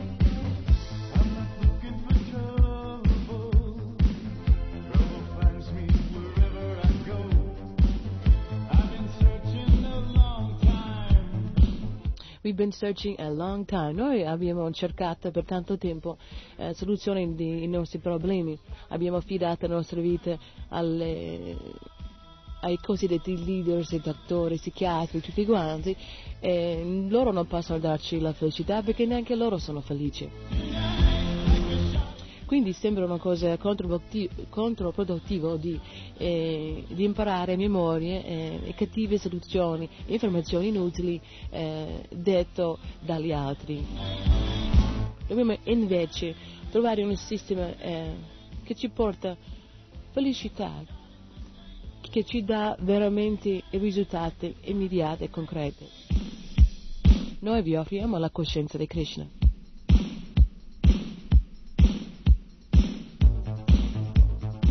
Tutti vogliono essere contenti, vivendo felicemente, felicemente con, con loro stessi e anche con tutti gli altri esseri viventi. Una grande famiglia.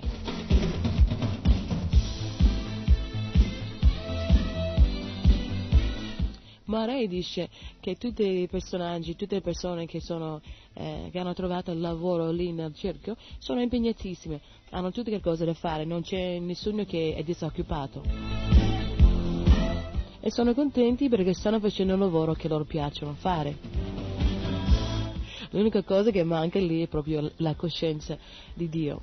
Anche la coscienza di Krishna, ogni persona è impegnata in accordo con la, la sua capacità. Non c'è una coscienza di Krishna disoccupazione. In ogni attività scorre liscio perché ogni persona sta facendo una cosa che vuole fare per la persona suprema, Dio Krishna.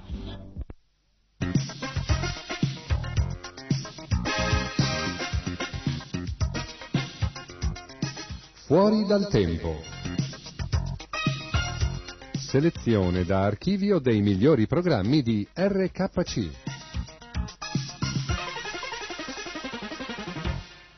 Alle Varesine con Mora Orfei. La regina del circo.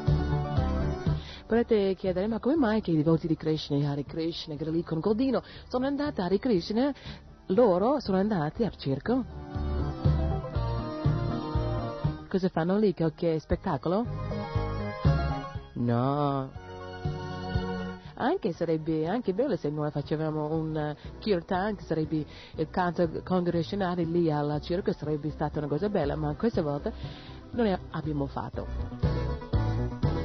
Quelle cose lì dobbiamo riservare per il nostro grande festival dall'India perché non eh, volevamo rubare diciamo, spettacolo della regina del circo Mora. Quindi quelle cose abbiamo lasciate per un'altra volta. Invece i nostri inviati, Gore Krishna Das e suo Sanjay Maharaj, sono andati per visitare Mora. Portare tutti i loro dolci, fatti, fatti da noi naturalmente, che lei è piaciuto tantissimo anche tutti gli altri i nostri amici lì. Poi ripete che Moira è anche una vegetariana. Naturalmente, chi ha una vita vicino agli animali, vicino alla natura, rispetta uh, la vita, rispetta la natura uh, automaticamente. Perché? Perché vedono ogni giorno che la natura, questi animali, uh, c'è, c'è, una personalità, c'è un contatto molto vicino, quindi un, um, anche oltre rispetto, anche affetto. Quindi per lei di essere vegetariana è un, un passo direi anche naturale. Infatti chiunque che vive accanto a un animale prende questo stesso eh, tipo di atteggiamento. Uh, per esempio, chiunque che ha in casa un cane non penserebbe mai di ammazzare eh, il suo cane una cosa praticamente impensabile no? che con questi animali che, con cui vivi ogni giorno, che, con, con le quali hai sviluppato un'azione, che sarebbe eh, giusto di ammazzarlo. Invece perché noi non abbiamo una relazione vicino a tante persone, vicino le mucche, le galline, eh, tutti questi animali che vengono a alleviate e poi ammazzati e poi dopo consumati dal pubblico, c'è un grande distacco da questi animali, dalla, dalla vita che loro fanno e il pubblico che alla fine se la mangiano.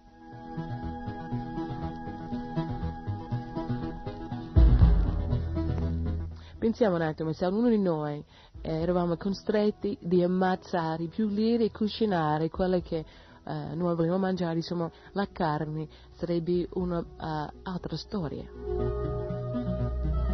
Invece adesso vediamo la carne, eh, pollo, bistecca così, eh, lì al smack, qua, per qualsiasi posto dove vengono, vendono la carne, tutto incortato, tutto pulita, con eh, qualche evidenza di sangue per, per dimostrare che la roba è fresca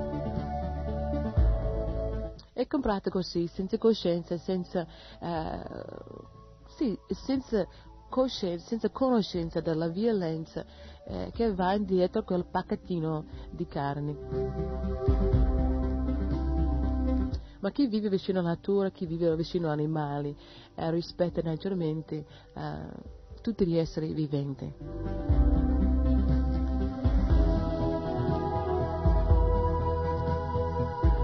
Un pensierino da RKC a voi.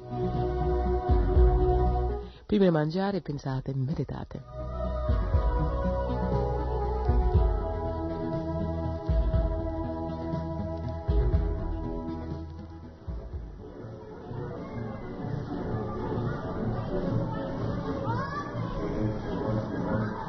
Andiamo, andiamo al circo?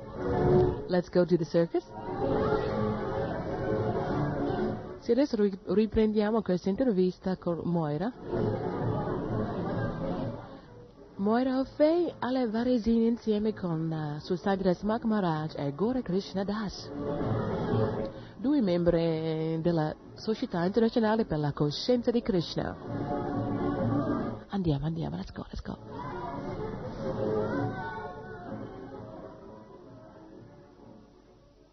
Come la caccia. Ecco, perché non proibiscono la caccia?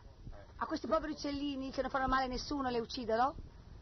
C'è insomma Camarage che ci può dire d'accordo. quando comincia la stagione della caccia cosa Scusa, ma succede? scusa, no, no, tu non sai una cosa, Zannone viene a attaccare il circo. Ah, Ma invece eh. di attaccare il circo, che attacchi gli ippodromi è, la caccia. E No, dopo la attacca caccia- il circo. Ma la caccia è un, è un crimine, no? Un crimine vero e proprio, è vero o no? Se non Eh? altro noi gli animali li, li- li nutriamo, li diamo da mangiare, li trattiamo bene, ma la caccia proprio le uccidono.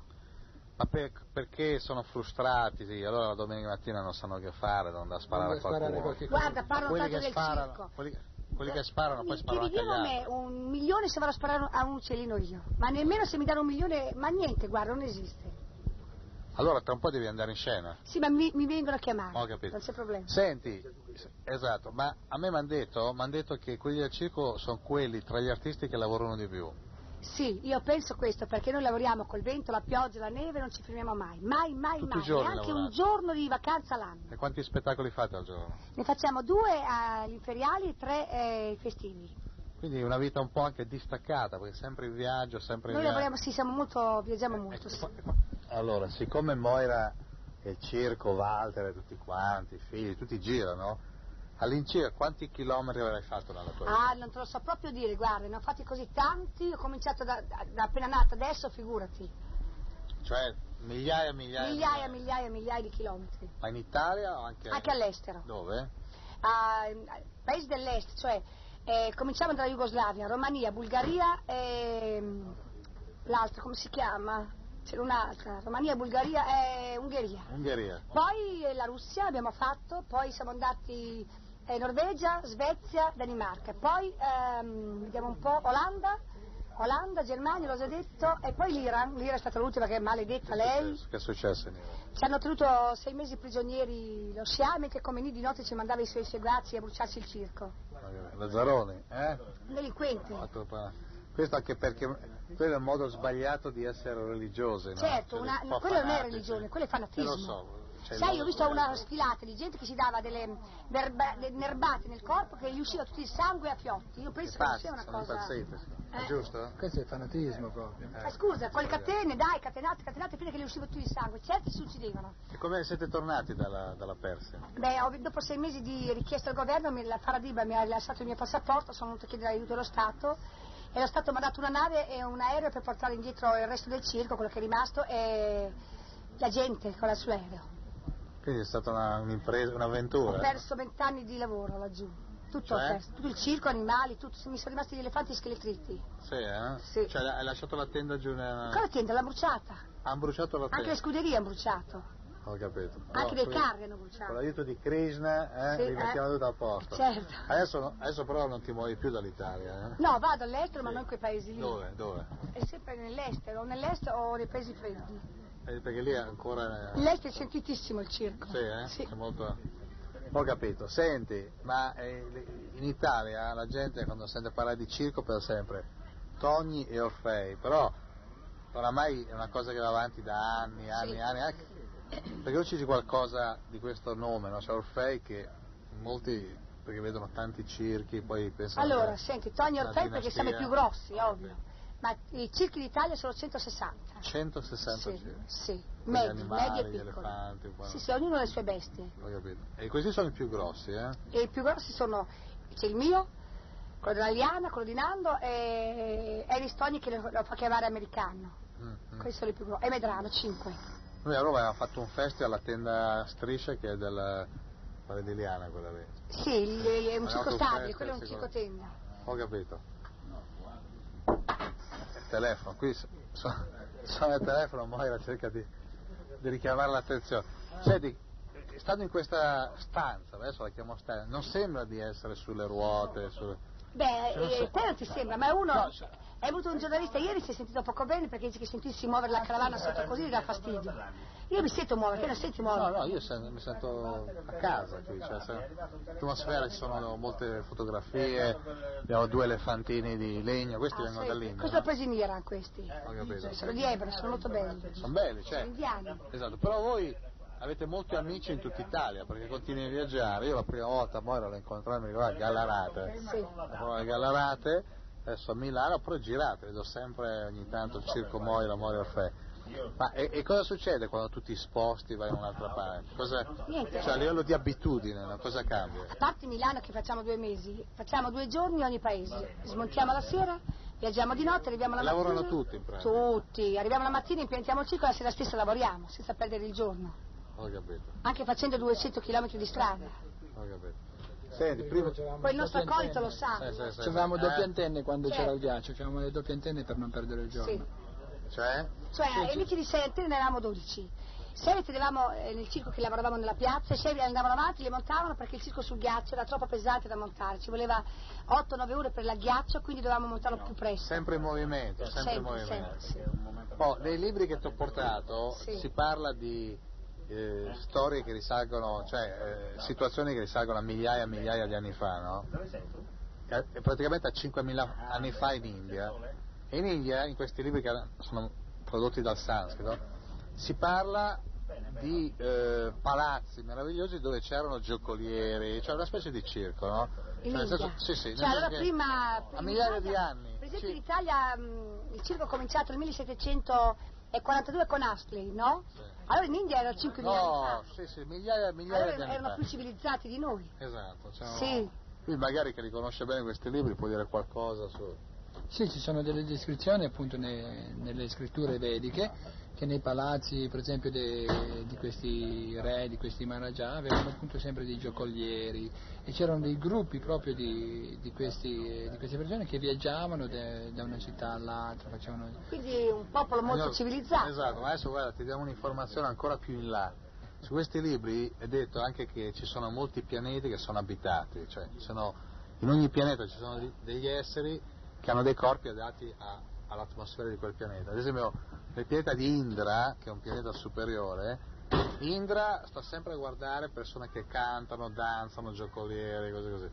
Quindi è proprio una cosa, questa cosa del circo che... Allora il, il- il fatto dell'indiano che ha fatto quel proverbio è vero. Quel proverbio, quel detto. Io mi metterò sulla sponda del fiume per vedere passare il cadavere del mio nemico. Eh. Dicono che sia un detto indiano questo. Eh, il nemico chi è? Quello che ti vuol far chiudere il circo? Sì, è Zanone. È Zanone.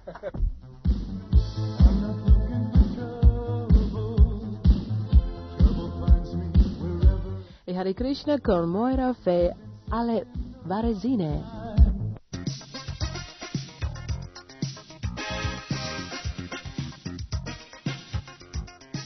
Fuori dal tempo. Selezione da archivio dei migliori programmi di RKC.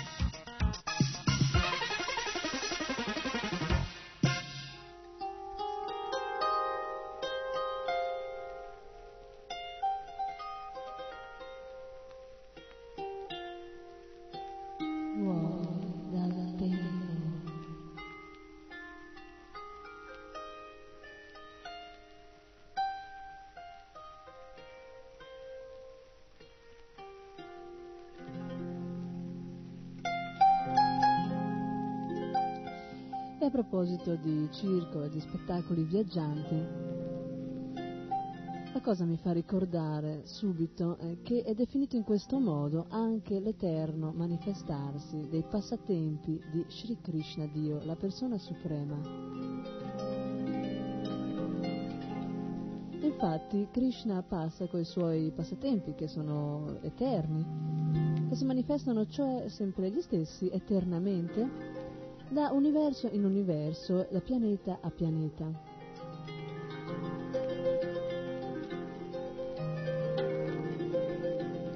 in un meraviglioso, sublime, divino spettacolo viaggiante.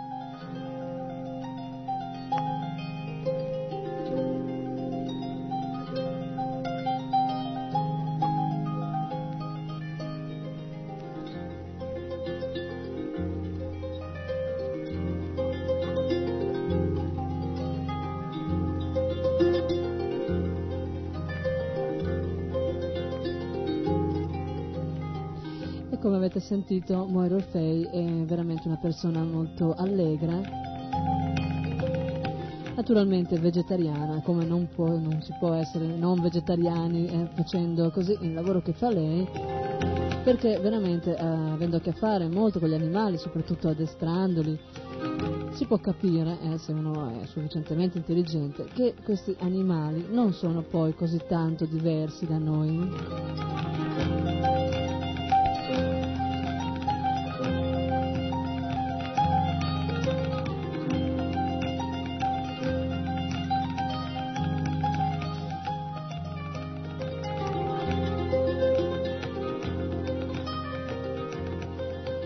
Come avete sentito le persone del circo, circo sono anche persone allegre, simpatiche, che prendono diciamo con una certa filosofia anche gli avvenimenti eh, più spiacevoli. In questo mondo materiale tutti abbiamo la nostra parte di sofferenza da vivere, come d'altronde abbiamo anche la nostra parte di gioia. Certamente, certamente queste cose non hanno continuità, sia gioia che dolore sono così eh, frammentari, vengono un po' una un po' l'altra. Certamente non è di questo mondo la gioia eterna, la felicità costante.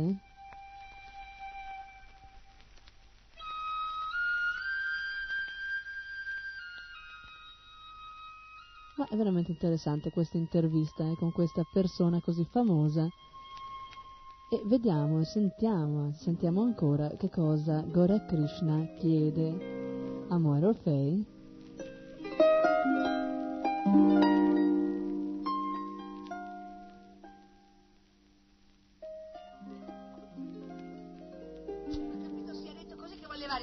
contributo a tutti i circhi italiani che fa, a parte che prendiamo sì. pochissimo. Poco, eh. Per esempio io nel mio, nel mio circo piglio come sei serate di contributo, figurati te. Quindi si tenga praticamente- pure il suo contributo che mi lascia i miei animali. Ma intanto è meglio chiarire che chi lavora a circo non lo fa per i soldi. È ovvio Non lo fa per i soldi perché ovvio. se no fare i soldi Farei un'altra azienda, farei un'altra film cosa. cose ecco, così, no?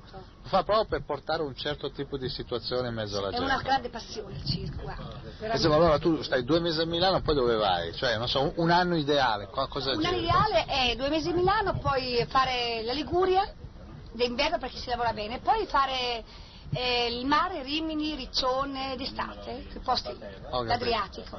D'estate andare all'Adriatico. E i tedeschi cosa dicono? Ah, guarda, piace moltissimo, vengono molto al circo i tedeschi. Perché in Germania mi pare che non... non- non- Guarda, il circo in Germania non va tanto, non lo so, forse fa- faranno i prezzi troppo alti, oppure gli spettacoli non sono all'altezza, ma quando vengono in Italia vengono a vedere il mio circo. Tu sai cosa pensavo? Siccome noi crediamo molto nella famiglia e nelle tradizioni familiari, che probabilmente qui in Italia perché c'è questa tradizione di famiglia oramai che si va tramandando. Sicuro. Perché io rispetto a qualche anno fa, quando ti avevo incontrato al Gallarato, ho visto già che i tuoi figli sono già diventati esperti, sì, sì, sì, proprio esperti del circo, e loro porteranno avanti la tradizione familiare. Ah, io penso di sì, perché io ho dato la possibilità a Stefano Alar di studiare fuori, ma hanno detto di no, che loro vogliono diventare artisti di circo, quindi sono stato tra l'altro obbligata... bisogna studiare molto No, io, sì, sì. Io, no, ma siccome non, non le voglio far diventare ignoranti, Chiaro, sono chiaro. stata obbligata a prendere un professore di lingue, quindi insegnerò le lingue e un po' di Ottimo, ottimo. eh, ragionerie no, per mandare avanti il circo, perché Esatto, bisogna che sapere mandare avanti dalla Sì, parte appunto, della- esatto, perché poi uno vede il circo, è tutto colorato, però qui è un'impresa, ma- Qui siamo 360 persone. che devono viaggiare, mangiare, No, dormire, no, e, col queste, eh, queste 360 persone hanno la famiglia dietro. Fa il calcolo quanti sono. Ogni tanto nasce qualche Certo, bambino, quindi ne sono nati tre. tre bambini. Tre in due mesi, sì. Eh, qui- eh? Cioè, quindi praticamente è una cosa grossa, è un, è un- paese che viaggia, un Sì. paese che Eh, no, viaggia. è, un, è un villaggio, ecco diciamo. Per ci saranno anche, non so, dei momenti buoni, discussioni da No, risolvere, ci sono sempre. cose. Però Walter è uno che sa Esatto. tenere molto a posto Ho cose. capito, ho capito. Sì. Però come di- dicevamo prima, è, è vietato praticamente tutto questo discorso di È violenza. la di queste cose. prostituzione. Esatto, esatto. Non ci può essere la ragazza che si prostituisce. Ho letto la anche vietato fumare lì, vietato fumare. Vietato Oh, fumare, bene, vietato bere perché dà fastidio Bene, acrobata. bene, bene, bene. Poi eh, Insomma, qui va bene per gli qualche arecrismaci, il- eh? cornetto con qualche ragazzo fuori dal circo, la moglie, sai, Mm. allora fa qualche litigatina, ma quello è di tutte le famiglie per bene del mondo. Invece dentro il circo va tutto bene. Cioè, vita regolata, famiglie, Sì, tradizioni. sì, sì, Oh, e io ho letto, eh, sempre riguardo al circo Fei, che ci sono delle, come c'è, non so, Orfei che è il nome del circo, anche famiglie che si tramandano, so, gli acrobati di Certo. di famiglie. Per esempio i, fa- i Fasmo, si, qui argentini delle moto, il papà e, la- e il, suo nonno facevano questo numero. I Rando, questi ragazzini, la contorsionista, sono spagnoli che anche suo papà, il nonno e il trisnonno facevano questi numeri. Anche gli artisti si tramandano da figlio in figlio. Ho capito. E quale sarà il futuro del circo? Cioè, tu pensi che per Guarda, futuro... c'è stata una grave crisi 7-8 anni fa, adesso il circo ha avuto un riflusso grandissimo, forse per tutta questa eh, delinquenza che c'è nel mondo, perché il circo è ancora rimasto l'unico spettacolo pulito che c'è, non in Italia ma al mondo. E poi è meglio della televisione, no? Perché Ma io non so, la televisione sono insieme. immagini, il circo è vivo, Esatto, è c'è la gente, che gente lavora. così, sì. la gente che sta insieme Sì. così, no?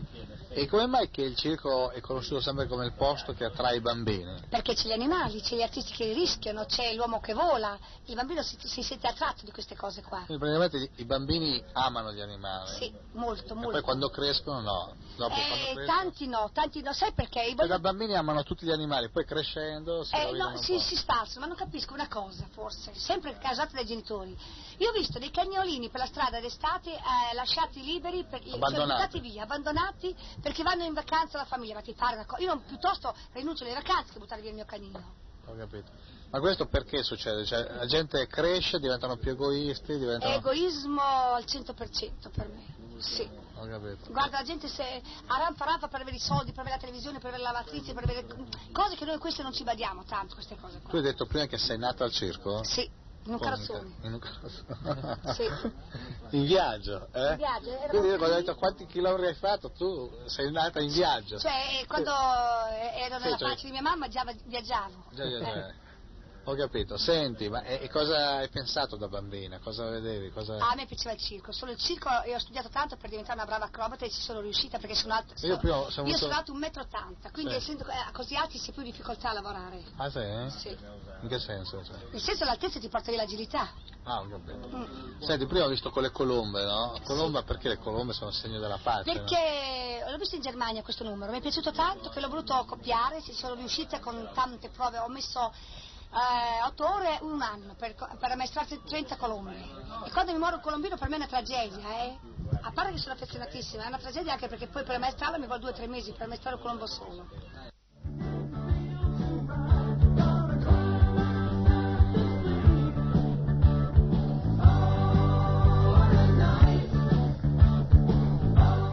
Era KC al circo con Mora Orfei. Voi avete sentito, lei stava spiegando prima, parlando con Gore Christian Society Dance Macoraggio, il fatto che un fenomeno che i bambini che, erano, che sono così sensibili verso animali che l'amano e quando crescono dimenticano questo sentimento di effetto spontaneo naturale e dimenticano di queste cose e non fanno un collegamento fra un animale morto sul piatto e quello bellissimo mucca o anellino o gallina che è lì davanti vivo spesso nel- nella mente del cosiddetto adulto non c'è questo collegamento. Può anche avere bei ricordi di, di tempi quando giocava con animali vivi così, ma a un certo punto c'è un certo tipo di distacco, un blocco mentale che non collega il fatto che animali sono eh, esseri eh, viventi, che sentono, hanno personalità e sentimenti. E questo ci porta a un certo tipo di dissocietà, eh, sempre di più eh, insensibile, sempre di più incosciente de- della violenza che eh, essa eh, fa su di se, eh, se stesso anche sugli animali.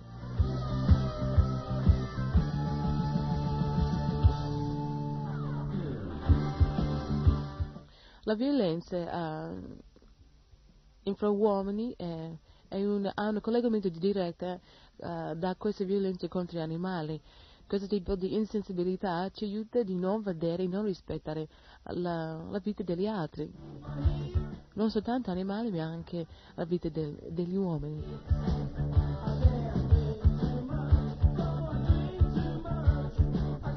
Questa è la società nella cui noi viviamo adesso. Ascoltiamo adesso una canzone che illustra ancora meglio questa società vile.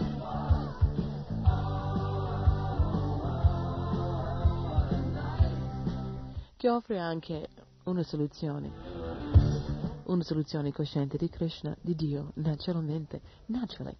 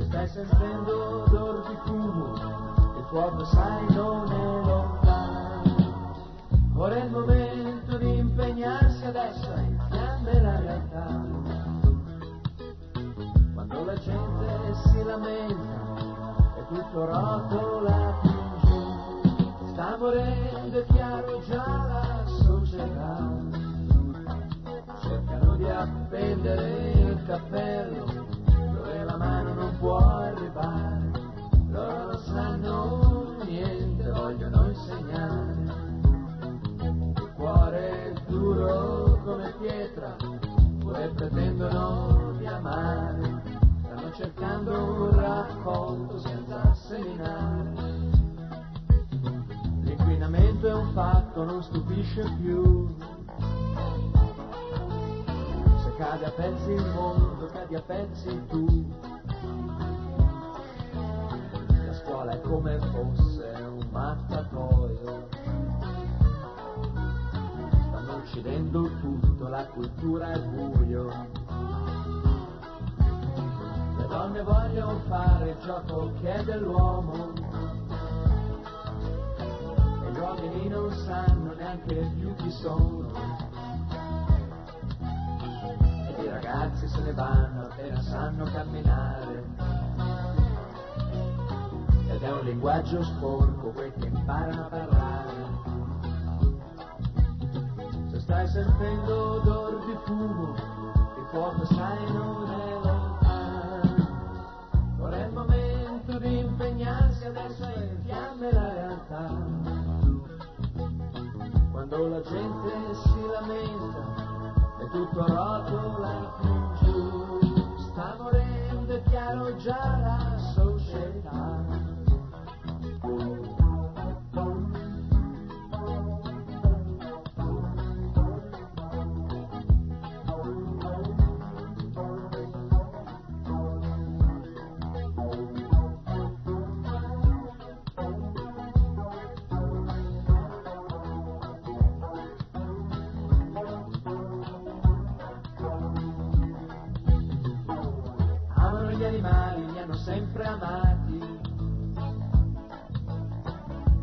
Vestono di pelle dopo averli spogliati.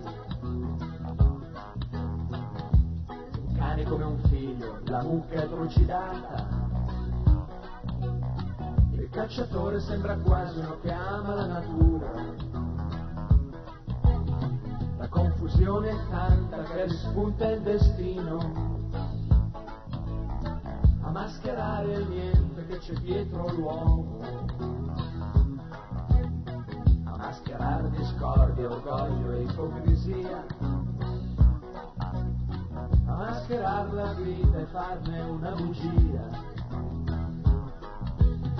Se stai sentendo odor di fumo, il sai non è lontano. Ora è il momento di impegnarsi, adesso è in fiamme la realtà. Quando la gente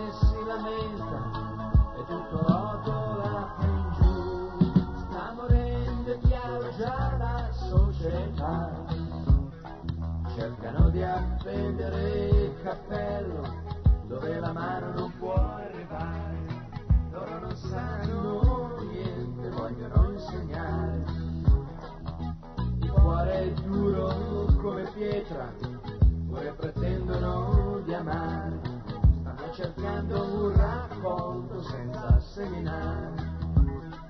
Cercano di appendere il cappello dove la mano non può arrivare. Loro non sanno niente, vogliono insegnare. Il cuore è duro come pietra, pure pretendono di cercando un raccolto senza seminare. Cercano di appendere il cappello dove la mano non può arrivare.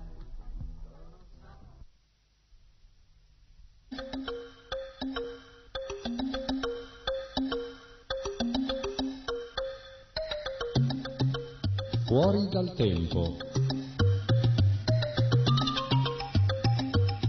Selezione da archivio dei migliori programmi di RKC.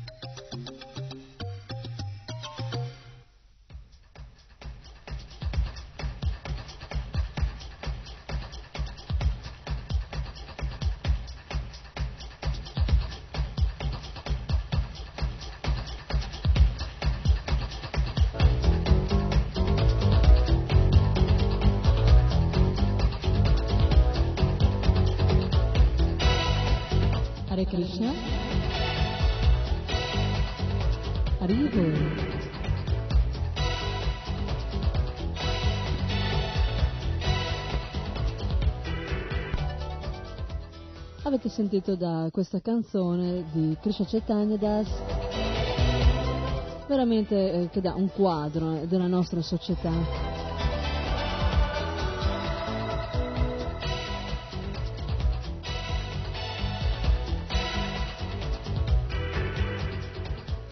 Eh, la mucca è trucidata, gli animali, così come cani e gatti, sono trattati come amici, parenti, figli, mariti e mogli.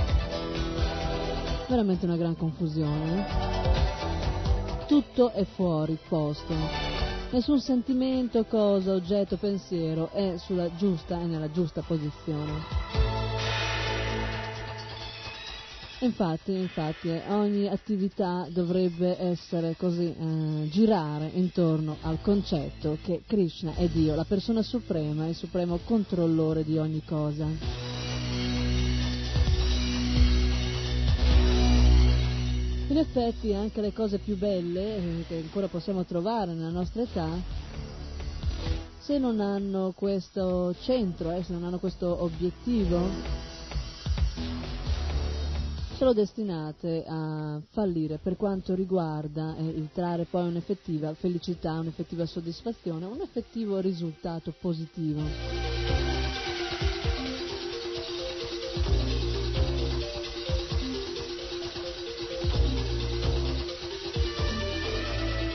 Pensate che bello sarebbe se eh, il circo della nostra Moira Orfei, il grande circo Orfei, portasse parallelamente in giro per il mondo, eh, insieme ai suoi animali, ai suoi artisti, che fanno vedere quanto l'uomo in effetti può fare, sia singolarmente sia così, insieme agli animali, quanto in effetti può giocare con questa natura materiale. Come sarebbe bello, dicevo, se insieme eh, portasse avanti in giro per il mondo la coscienza di Krishna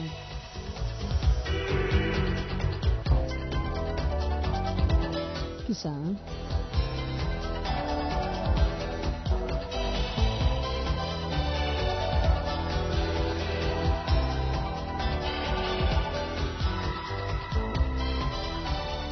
Non sarebbe difficile, infatti potrebbe associare tranquillamente discorsi come la protezione degli animali, l'anima negli animali, l'anima eterna, la trasmigrazione dell'anima, così parlarne magari tra uno spettacolo e l'altro. Comunque continuiamo a sentire la nostra intervista che eh, così ci può dare eh, tanti spunti, tante idee. Che con la stessa facilità con cui cambi abito puoi cambiare corpo, però tu rimani sempre quella persona lì. Allora ha ragione mio marito a dire che l'alfa, la mia cagna, questa qui, Sì. è una reincarnazione, perché è fissa, Oh, sì. è innamorata pazza di Walter, lo fissa Sì. sempre negli occhi e Walter delle Eh. volte si impressiona perché dice non è possibile che una cagna mi fissa negli Gli occhi ricorda qualcuno? fila?" Eh, Gli ricorda qualcuno? Sicuro. Qualche parente di qualche vita forse dice, precedente? ma non lo so. No, questo è Non voglio, scientifico. non voglio scendere a, a padre e madre, ma No, Krishna spiega alla Bhagavad Gita che con la Eh. stessa naturalezza con cui uno passa dall'infanzia alla giovinezza, alla maturità, alla vecchiaia, sì.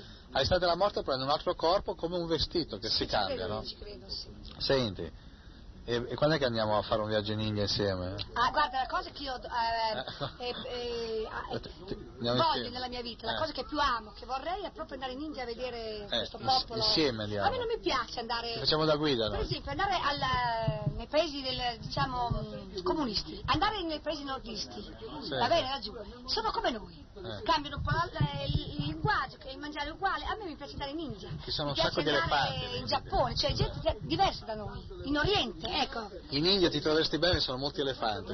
No, io sarebbe il mio mondo.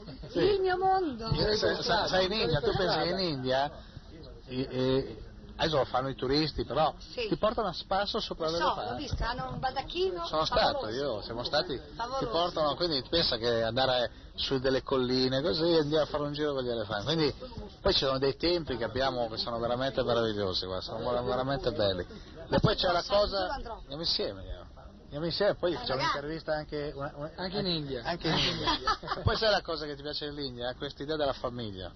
Sono la della in sì, sì, sì, sì, il questa idea della- legame familiare Non c'è il divorzio, non c'è il divorzio. sono molto patriarcali qui in Esatto, non c'è eh. né divorzio né aborto, né droga né aborto né niente. Bellissimo. Ora, visto che quelli che ascoltano, dicevo, lo vedono sempre alle Posso farti Sì, una domanda dimmi. cattiva? No, no, dimmi, dimmi tu. Allora, so che il popolo indiano è molto povero, no? Sì, E questi mucchi che girano per la strada non le possono toccare, per- Sì. toccare perché sono sacre. sì, ma sacra perché la vita, la vita è sacra, no? Eh. E la povertà è stata causata Ah, da... Io non le so queste Sì, cose, chiedo sì, sì, ma sì. i muli, i cavalli uccidono laggiù? No, no, no, no, Ah, no, rispettano quelli? tutti gli animali, no, no. Non Sono vegetariani, no. Tutti gli indiani vegetariani. Sì. Il fatto della mucca, perché la mucca cos'era come la madre perché dà il latte, no? Allora quando... Cos'è un simbolo? Esatto, è il simbolo perché il bue è come il padre che aiuta nei campi, Sì, no? sì. E la, e la mucca ti dà l'alimento più importante che è il latte. Quindi se tu ammazzi il padre e la madre non puoi più lavorare i campi, devi mettere i trattori con l'inquinamento, i pesticidi.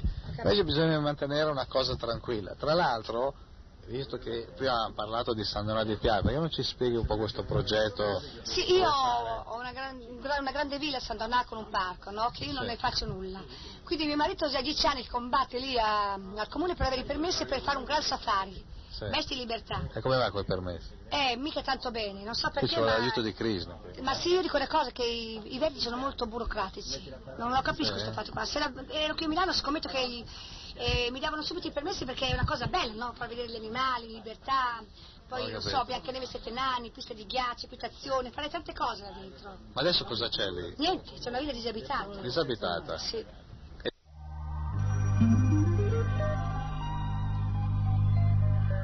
Una villa disabitata di Mora o Fei, lei vorrebbe farlo di un tipo di, di zona ehm, aperta, no?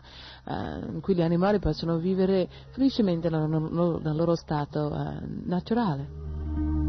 C'è un po' di problemi, diciamo, del red tape e della burocrazia, eh, ma dopo, eh, può darsi con un po' di fortuna, se Krishna dà una mano, può anche farlo. E sta in questa mentalità della gente, di alcuni gente, che preferiscono vedere gli animali sul piatto morti invece di libera libertà vivendo felicemente e naturalmente.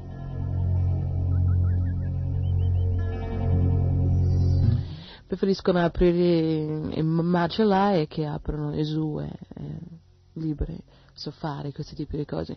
Gli animali, eh, purtroppo, eh, sono sotto dominio diciamo, dell'uomo, non nel senso nel quale l'uomo ha diritto di ammazzare gli animali perché l'uomo ha un intelletto eh, superiore.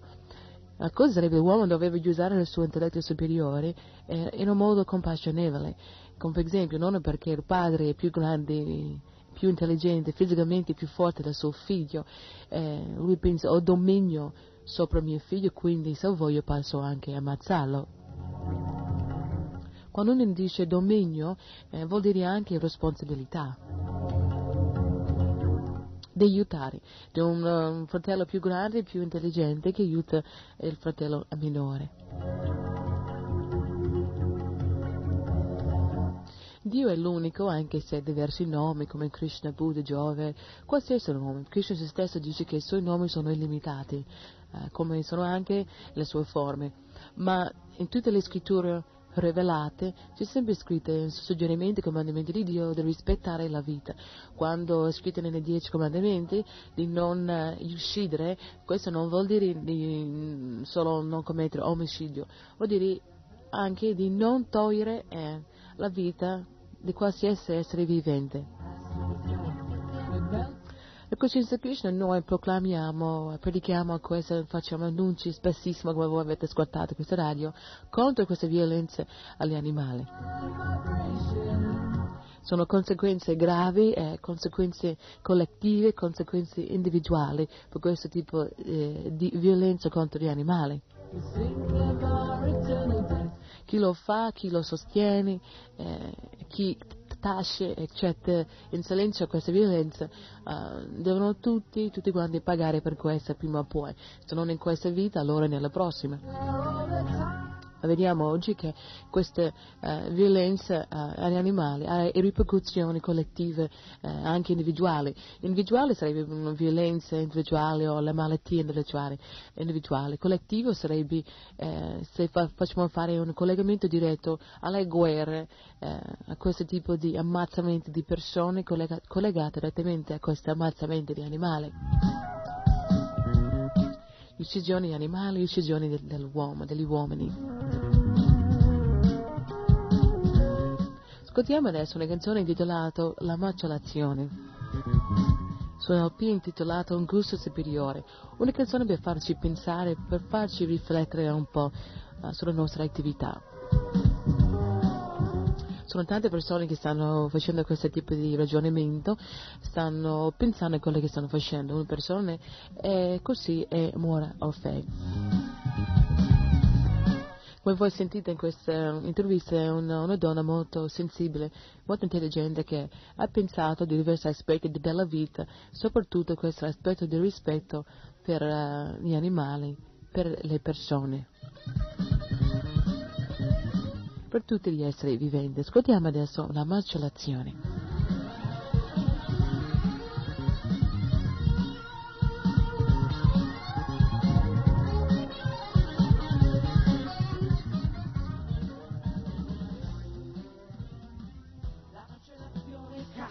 animali, atroci sofferenze,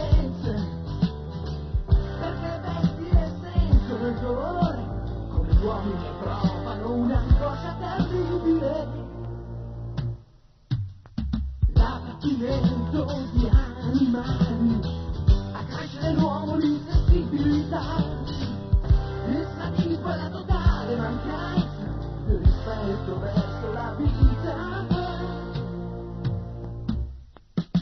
Batteri provenienti dalla decomposizione. Sostanze tossiche diffuse per tutto il sistema sanguigno,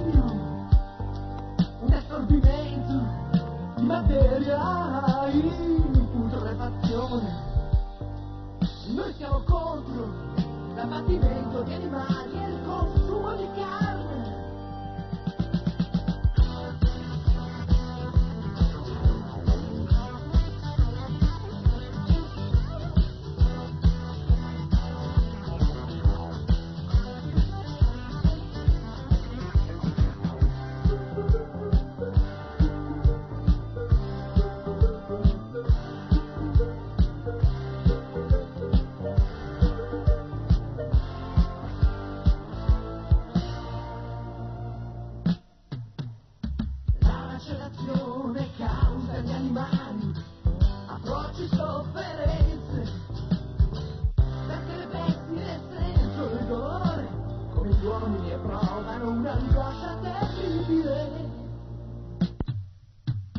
Lávate dentro ya.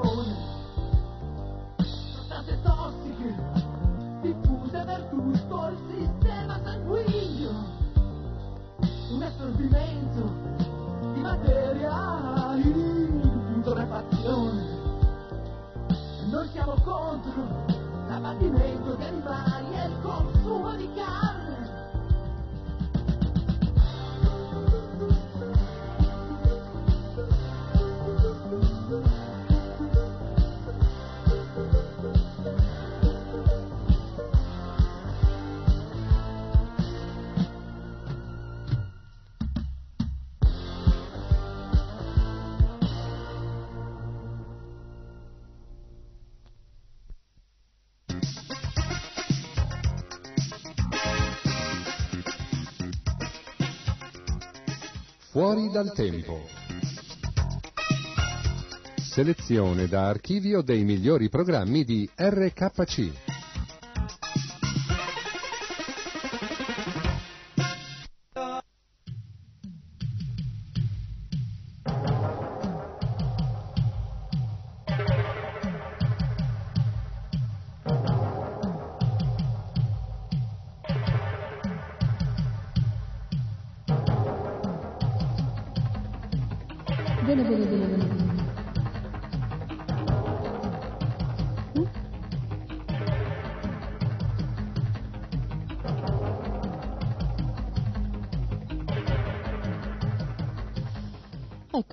Abbiamo terminato questa intervista con Moira Orfei. Come risultato, naturalmente, si può trarre quello che abbiamo sentito dalla canzone, che uccidere gli animali eh, fa male e soprattutto ucciderli anche per alimentarsi. Tutti quanti conoscono Moral Fay, tutti quelli che conoscono Moral Fay hanno visto che anche così eh, non alimentarsi di carne non solo fa bene allo spirito, che è la cosa più importante, ma fa bene anche al corpo. Infatti Moira Fay è veramente famosa per essere una donna che nonostante insomma, abbia già qualche anno si mantiene molto bene in salute e così anche con un aspetto giovanile. Infatti questo è un argomento che diciamo che purtroppo da un certo punto di vista è sempre interessante per eh, gli uomini e le donne che desidererebbero tutti quanti mantenere eternamente la forma, la loro forma, la forma umana e soprattutto quella che si ha durante la giovinezza. Questo naturalmente viene eh, dal fatto eh, che noi in effetti siamo eterni proprio come costituzione profonda, come anime spirituali eterne appunto, e per questo motivo non ci rassegniamo eh, che eh, il corpo finisca. Perché? Perché siamo identificati con questo corpo e pensiamo di essere proprio quello, il corpo. Invece, invece, purtroppo, sebbene che naturalmente il corpo si deve trattare bene, si deve cercare di tenerlo in più buon stato possibile, a un certo punto purtroppo eh, niente, niente potrà eh, fi- così, fermare questa eh, cosa inevitabile che si chiama morte, vecchiaia e morte. Importante, appunto, come si diceva, è vivere la vita, questa, questa vita in questo corpo che in tutto sommato è una fortuna, infatti la forma umana è veramente rara, vivere il meglio possibile e diciamo che essere vegetariani, rispettare gli animali e così essere sensibili da questo punto di vista e quindi automaticamente anche per altre cose è un buon modo per vivere questi anni in questo corpo umano. Per renderlo eh, così aperto, per rendere la nostra intelligenza pronta per capire eh, le verità, verità sulla vita spirituale, su Dio, su noi stessi.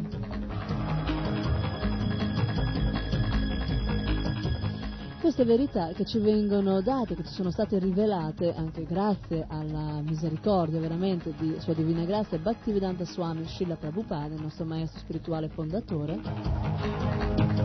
che ci ha così dischiuso, ci ha svelato i segreti della lingua sanscrita, lingua con cui sono stati scritti i grandi classici dell'India, il Veda, Veda significa conoscenza. Questa antica conoscenza, che veramente è la madre di tutta la conoscenza possibile, come la lingua in cui sono stati scritti, è, è la madre di tutte le lingue.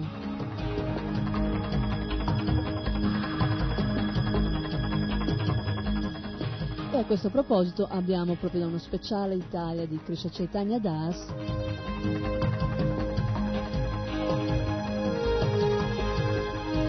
uno spezzone che ci parla proprio del sanscrito e questa lingua meravigliosa, la lingua del mondo spirituale. Sentiamo un po'. Eh?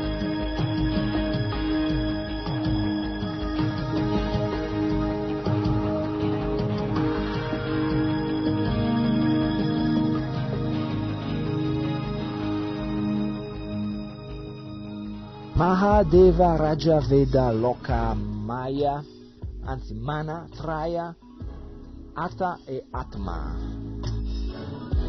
E siccome al liceo ho studiato il greco e il latino ho fatto un po' di etimologie che mi hanno insegnato qualcosa sulla storia delle lingue e della fonetica, ho cercato di ripercorrere la strada che queste parole hanno fatto dal sanscrito alle lingue indoeuropee occidentali.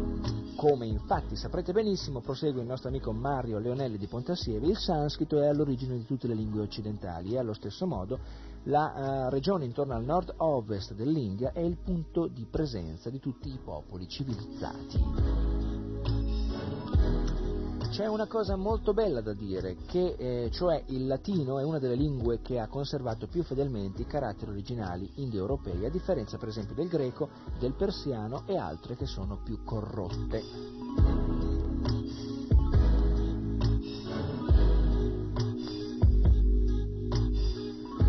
Le nove parole che ho elencato prima sono quelle che ho potuto approfondire di più perché le ho trovate nei miei libri ma leggendo la Bhagavad Gita con la traduzione parola per parola di Srila Prabhupada ho notato altre parole interessanti che ho provato a studiare da solo e quindi con un esito meno accurato e meno attendibile delle nove che presento. In effetti lui dopo ci presenta un bello studio scritto in bella calligrafia su un foglio per parlare di queste nove parole, che sono quelle che poi vedremo anche oggi insieme. Poi ce ne presenta altre che invece sono frutto di un suo studio personale, del quale si sente meno sicuro e che comunque dobbiamo dire, caro Mario Leonelli, ci ha molto interessato. Quindi proseguiamo con questa parentesi filologica dalle stazioni di RKC sul rapporto sanscrito-latino, anzi sanscrito-greco and latino.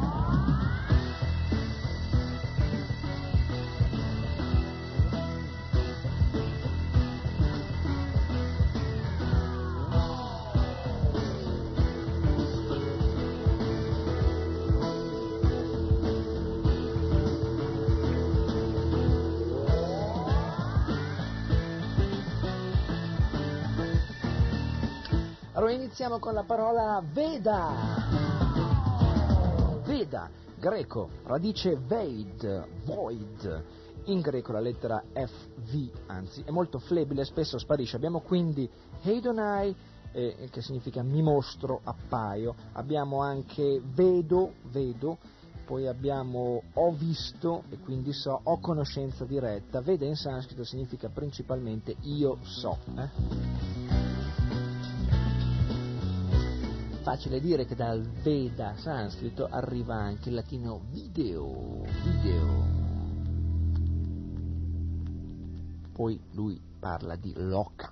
Loca, radice greca loklek, quindi eh, la lettera X di Lexonai si legge aspirata come la C dei fiorentini, mi addormento, mi fermo, letto, nido, sosta, in latino locus, in italiano luogo, Krishna loka è il pianeta e quindi il luogo, il posto di Krishna, lo stesso anche vale per eh, Devaloka, che sono i luoghi dove risiedono gli esseri celesti, cioè Loka, che allora dal greco passa e diventa Loklek, eh?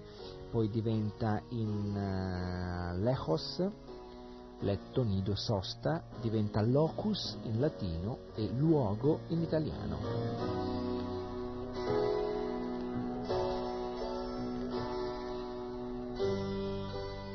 Mantra, mantra, mantra che è una parola sanscrita composta da mana e traya, mana mente, la radice greca è mne che produce eh, anche mnaumai che significa pensare, volgere la mente a, o anche mimnesco, faccio ricordare, o anche mimnesco mai, ricordo, penso, il latino è memini, memini, mens, eh? memento, ricordare, mens, mente, memoria, mente, memoria in italiana. Quindi il viaggio questa volta è da mana a mne a memini, memento, mens, mente.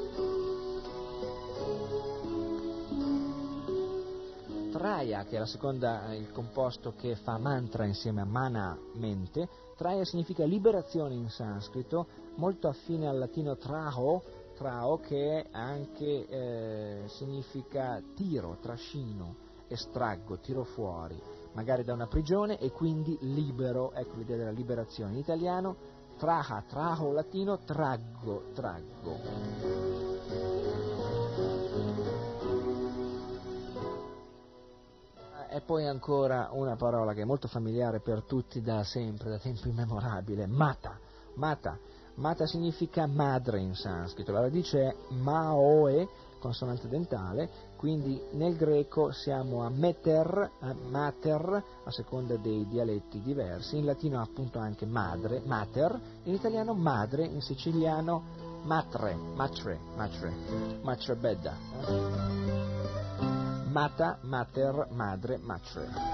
Atma, anima, dal latino, assomiglia molto al latino anima e in effetti i, da anima latino è venuto fuori nell'italiano poetico del Trecento anche la parola alma, che ancora è più vicino a atma.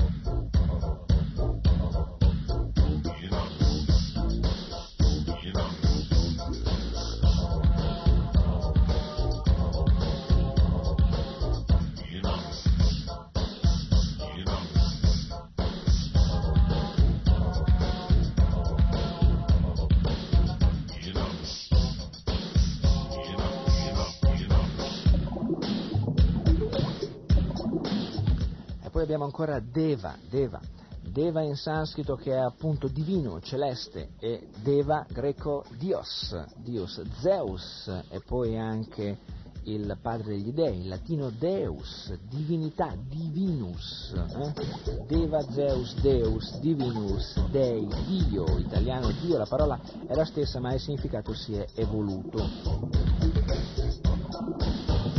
Raja, Raja, parola sanscrita, significa re, signore, radice R-A-O-E, suono intermedio, reg, rag, oppure rai o rai. Nel persiano troviamo rezza, da Raja, rezza, nel latino troviamo rex, nell'italiano è arrivato a dire re, quindi il percorso, e poi non solo, ma al femminile rispunta anche la eh, matrice reg, aggiungendo la desinenza ina, che è proprio simile alla desinenza femminile sanscrita, difatti da Raja in sanscrito si va a, a Ni, eh, Raja Rani, Raja Rani, ad esempio anche Radharani, da Brahmachari si arriva a Brahmacharini, quindi questo Ani, Ini, Ni, che si aggiunge al Raj, fa da Re che arriva anche in italiano, reg, reg, ini, ani, regina.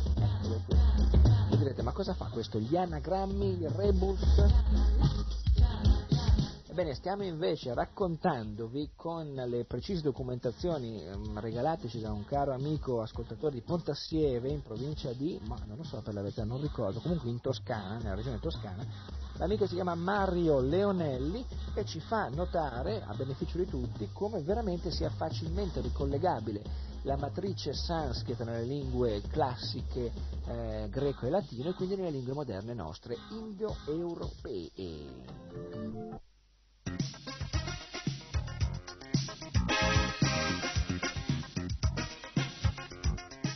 Fuori dal tempo. Selezione da archivio dei migliori programmi di RKC. Discorso che facevo prima dell'amico Marco Leonelli sul greco, sanscrito, greco, latino, italiano. Bene, ma mi diceva lui, beh, ma che cosa volevi dire? Volevi fare un excursus così filologico, linguistico, prettamente, squisitamente culturale? Ebbene, no, noi non vogliamo mai fare semplicemente né dell'informazione, della cultura, né dell'intellettualismo, né del mentalismo. L'idea di collegare tutto a quello che consideriamo essenziale. E cosa consideriamo essenziale se non il capire chi siamo? Bene, allora come può aiutarci a capire chi siamo? Notare il collegamento fra le radici antiche della lingua sanscrita, il greco, il latino e quindi il nostro italiano. Ebbene, ecco la risposta. Allora, succede che il linguaggio, la lingua, non sia altro che l'espressione più diretta di quella che possiamo più complessivamente chiamare cultura. Se c'è una cultura, se c'è una conoscenza, il modo per esprimerla, per comunicarla, per estrinsecarla, per esternarla è appunto il linguaggio.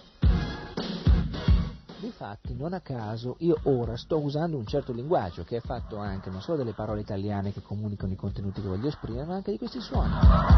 Voi direte che razza di linguaggio? Difatti si chiama l'arte del rumore questa musica, The Heart of Noise. Cosa significa? Significa che il linguaggio del nostro presente, a parte il fatto che ognuno vive un presente diverso e quindi è difficile catalogare un presente così che oggettivamente valga per tutti, è fatto anche di queste cose ed è per questo che noi parliamo di coscienza di Krishna, di conoscenza trascendentale, di Veda, di vita spirituale usando anche questi linguaggi. Perché molti parlano questa lingua e questa è la lingua che proponiamo a molti. È anche vero che molti parlano altre lingue diverse, che magari questi suoni sentono con poco interesse o poco desiderio, sentirebbero più volentieri altri suoni, che sentiranno anche nel corso di questo programma, altre musiche. Questo per dire che cosa? Per dire che il linguaggio esprime immediatamente la conoscenza, il linguaggio di una persona esprime la sua esperienza, da come una persona parla tu puoi capire lui chi è, che esperienza ha, che cultura ha, che cosa ha vissuto anche in un certo senso, dipende dalla capacità buona dei tuoi occhi, se la vista c'è o se non c'è. Allora, la lingua sanscrita, la lingua sanscrita che eh, è espressione di una grande cultura, di un grande patrimonio di conoscenza, maturato nell'esperienza che si presenta eterna e si definisce tale, che comunque se vogliamo osservarla con gli occhi dello studioso, comunque non è mai più giovane di molte migliaia di anni,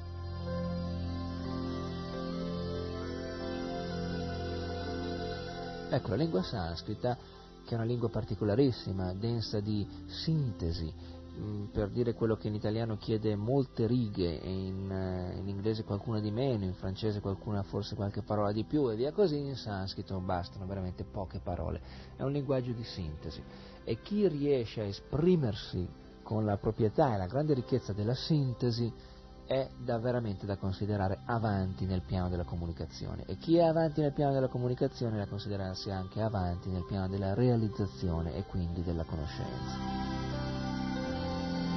I Veda, gli antichi grandi classici dell'India che noi proponiamo spesso alla vostra attenzione, esprimono con un linguaggio di estrema sintesi, ricchezza e varietà mm, concetti, idee, proposte, osservazioni e risoluzioni che sono veramente quelle che più nel profondo um, collimano nell'interesse con uh, i desideri più intimi di ognuno. I Veda sono un manuale, un breviario che vuole indicare la via della felicità che non finisce, la via della soddisfazione eterna, la via della conoscenza, del sapere, del conoscere. Sapere, conoscere, avere questa conoscenza in termini di eternità garantisce la mancanza di ansietà, garantisce la non paura, non c'è più paura, non c'è più ansietà.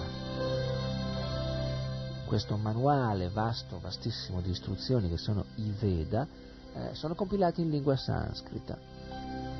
La lingua sanscrita non è una lingua da poco, è la lingua madre, zia o nonna, come volete voi, delle nostre parole italiane, di quelle che stiamo usando e che ci servono per capire. Per dire, ehi hey, tu, come ti chiami? E tu rispondi, Maria. Perché me lo domandi? Ehi tu come ti chiami? Maria e perché me lo domandi? Sono la lingua italiana. Questa lingua italiana viene dal latino. Questa lingua latina viene dal greco. Questa lingua greca viene dal sanscrito. Quindi siamo parenti o non siamo parenti di questa cultura? Ebbene lo siamo, sì.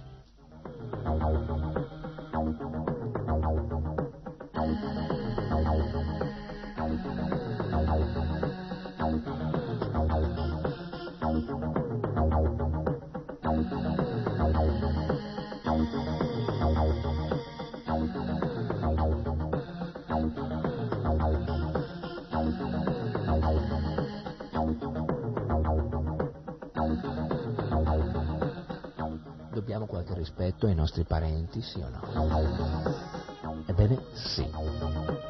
Dobbiamo molto rispetto ai nostri genitori, ad esempio, ma anche ai nonni ai cosiddetti antenati, nati prima. Ante avanti. E perché mai?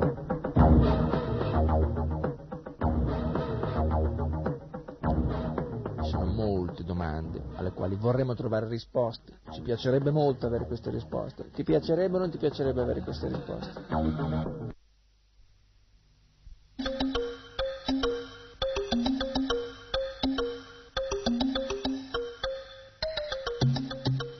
Fuori dal tempo. Selezione da archivio dei migliori programmi di RKC.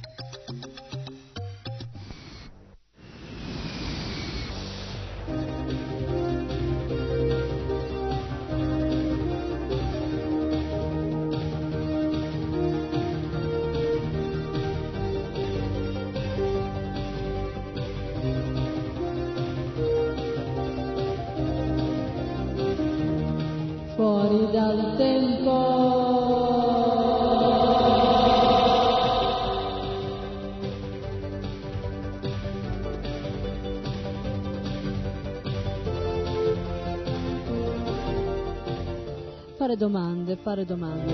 Perché è così importante fare domande?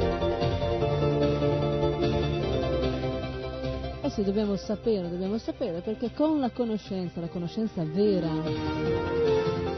naturalmente si parla sempre di conoscenza spirituale, di conoscenza trascendentale, si può trovare la vera, autentica, duratura felicità.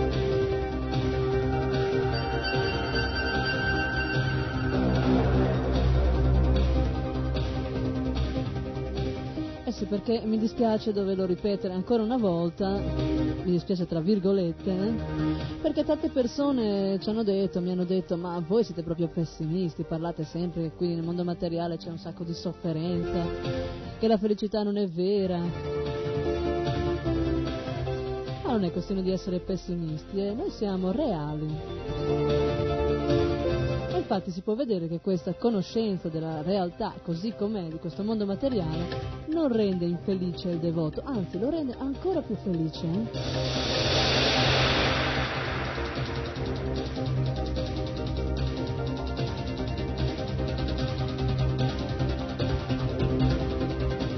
E allora non ci stancheremo mai di ripeterlo, in questo mondo materiale non c'è la felicità.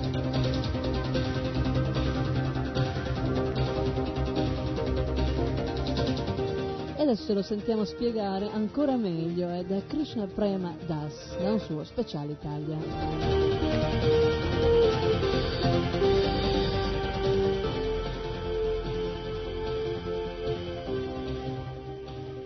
Abbiamo parlato spesso di questa felicità, eh, abbiamo parlato spesso di come le persone attraverso le varie esperienze cercano di trovare questa- questo momento eh, di pace, eh, però di tranquillità.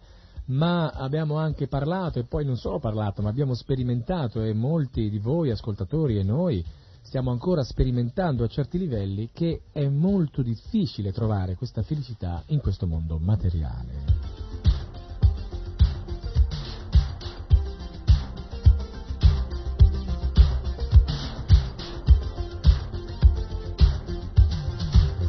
L'energia materiale chiaramente mette a disposizione molte cose, ci sono molti aspetti che possono sembrare allettanti, interessanti, eh, pieni di possibilità di essere felici, ma in realtà già è difficile poter intraprendere queste strade perché questo vuol dire inserirsi in una corsa costante, piena di competizione, piena di avversari, piena di pericolo, ma è piena di ansietà quindi. E poi eh, se qualcuno di, eh, di queste persone, di questi eh, aspiranti alla felicità attraverso questa strada che porta eh, attraverso l'esperienza della dimensione materiale riescono ad arrivare al punto di arrivo, eh, al punto, alla meta agoniata, si rendono conto che in realtà questa felicità non è lì, non c'è.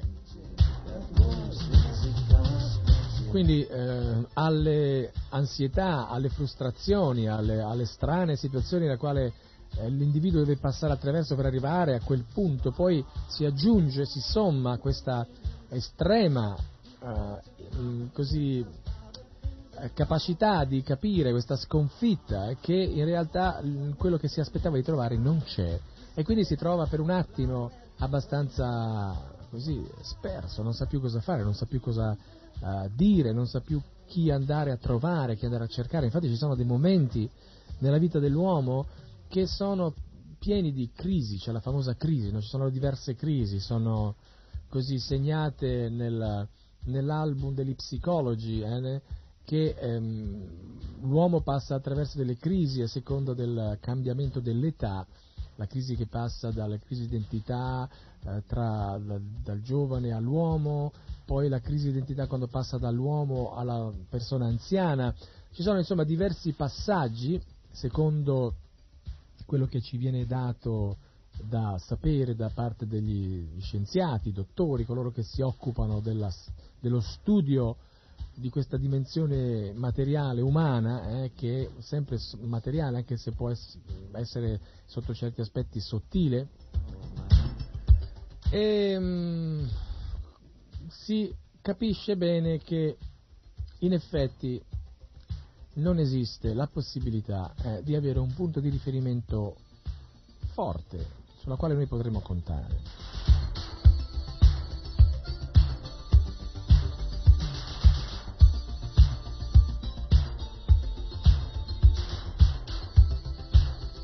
Certo è un discorso lungo, un discorso ampio, un discorso pieno di mh, mm, preamboli, se vogliamo, ma pieno anche di così, speculazioni no? da parte di tanti che operano in questo settore, anche perché molti sfruttano questa, questa ignoranza, direi, da parte della gente, delle masse, nel, nella, speranza che, nella speranza di trovare quello che stanno cercando, questa pace, questa tranquillità, si lasciano andare ad sperimentazioni che in fondo sono solo soltanto eseguite da persone che non sono assolutamente capaci, sono non qualificati e quindi quello che risulta è che alla fine poi l'individuo non solo rimane frustrato come prima, ma rimane addirittura ancora di più perché non ha più fiducia in niente, poi questo serve, queste, queste sperimentazioni, queste esperienze negative com, che si vivono attraverso l'associazione di persone che non sono qualificate nel dare indicazioni, non fanno altro che peggiorare la situazione. Uno poi si trova veramente senza assolutamente via d'uscita, quello che lui pensa, eh, chiaramente. C'è la disperazione più totale.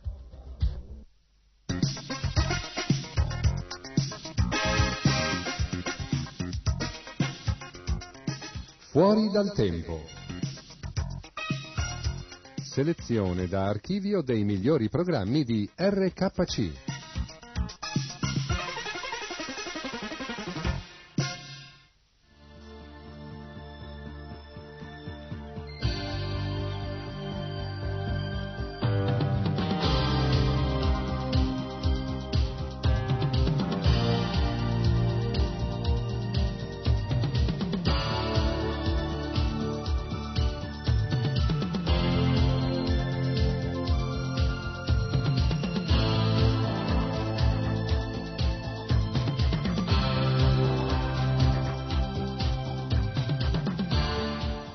Disperazione più totale. Oh, non preoccupatevi, eh, c'è un rimedio sicuro. È inutile dirlo, eh, senz'altro l'avete capito. Comunque diciamolo, via. È la coscienza di Krishna. E prima principale cosa, principale suono, come chiamarlo, eh? Insomma, la cosa più importante per uscire da questa paura, da questa angoscia, è il canto del Maha Mantra Hare Krishna.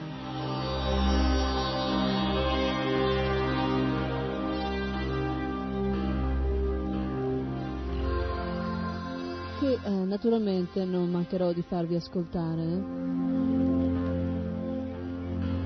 Sempre, sempre, sempre, in ogni momento, all'inizio, alla metà, alla fine di ogni cosa, non dimenticate, non dimentichiamo il Maha Mantra Hare Krishna.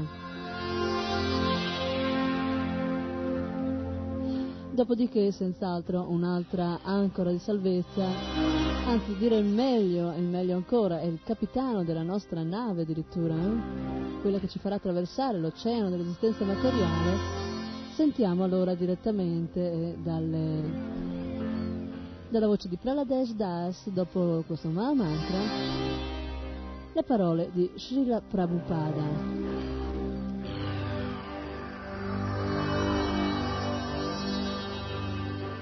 Andiamo dunque a sentire.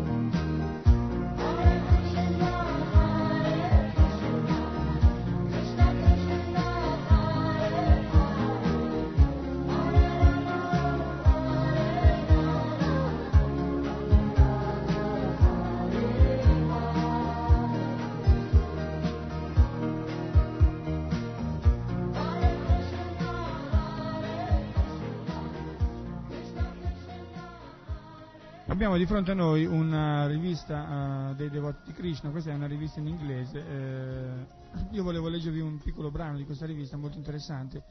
È una parte che si intitola Srila Prabhupada Speaks Out, si potrebbe tradurre in italiano come eh, Srila Prabhupada parla chiaro. No?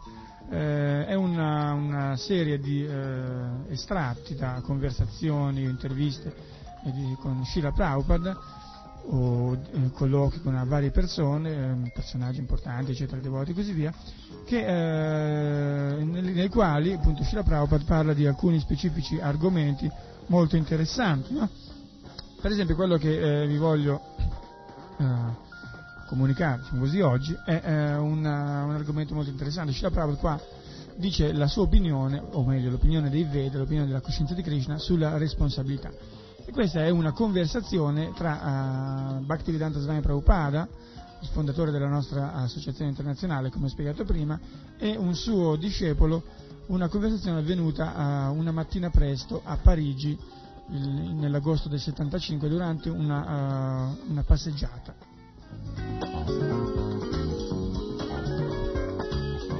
Inizia il devoto a parlare dicendo Srila Prabhupada Molta gente dice che poiché noi abbiamo eh, lasciato gli studi o il lavoro per diventare coscienti di Krishna, siamo degli irresponsabili.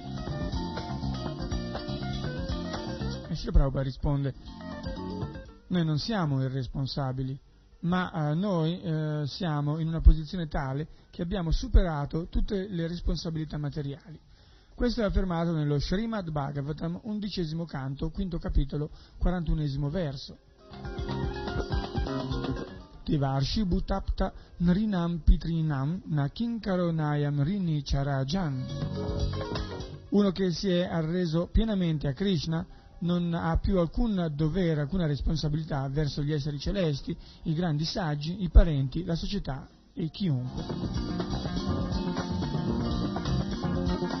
Finché eh, non si è coscienti di Krishna, si hanno delle, delle responsabilità verso tutte queste persone ma chi ha preso la coscienza di Krishna senza alcuna riserva, questa persona non ha alcun dovere materiale, alcuna responsabilità materiale. E questa è l'affermazione dello Srimad Bhagavatam.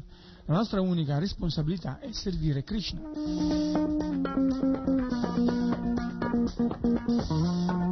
Il devoto continua. Così Shila Prabhupada, quando eh, tu hai detto a quella signora, a quell'ospite di ieri sera, che eh, lei doveva abbandonare eh, le sue responsabilità, Srila Prabhupada interrompe, e prendere la coscienza di Krishna. Non che tu abbandoni tutte le responsabilità e non fai nulla.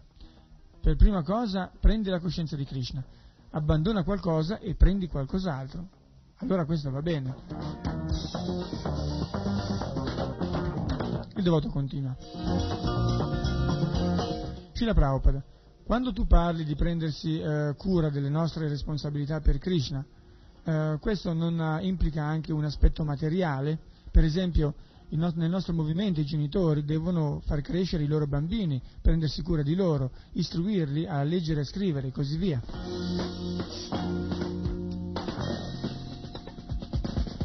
Shila Prabhupada risponde, sì, ma perché noi prendiamo cura dei nostri bambini? proprio per farli diventare coscienti di Krishna. Questa è la nostra responsabilità in coscienza di Krishna. Noi dovremmo pensare, ecco qua mio figlio, voglio farlo diventare cosciente di Krishna. Questo è il perché noi stiamo uh, prendendoci così tanta cura di istruire i nostri bambini nelle gurukula, cioè nelle scuole coscienti di Krishna. Noi non siamo irresponsabili devoto continua. Così quando noi diciamo che eh, abbiamo finito con tutte le responsabilità materiali arrendendoci a Krishna, questo eh, non significa che abbiamo eseguito l'esecuzione, eh, che, scusate, che abbiamo abbandonato l'esecuzione del dovere? No, dice Cila Prabhupada, chi è che dice questo? Il devoto risponde, beh, ci sono delle persone che dicono che eh, noi abbiamo preso uh, la coscienza di Krishna ed ora abbiamo abbandonato tutti i nostri doveri sociali. E Srila Prabhupada risponde, diffondere la coscienza di Krishna è il principale eh, dovere sociale.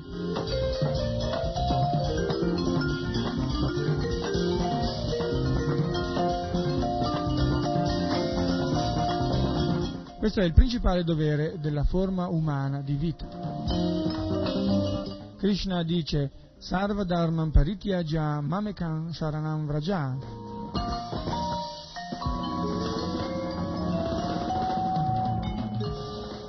Abbandona ogni altro dovere e semplicemente arrenditi a me. Così noi eh, dobbiamo arrenderci a Krishna e eh, stiamo prendendoci responsabilità per spingere in avanti la diffusione del movimento per la coscienza di Krishna. Io sono una persona anziana, tuttavia viaggio in tutto il mondo tre volte all'anno. Chi altri può prendersi questa responsabilità? In coscienza di Krishna noi abbiamo una, una responsabilità maggiore, più grande, ed è proprio quando, oh, come quando tu diventi un grande ufficiale del governo. Tu sei sopraffatto dal peso delle responsabilità.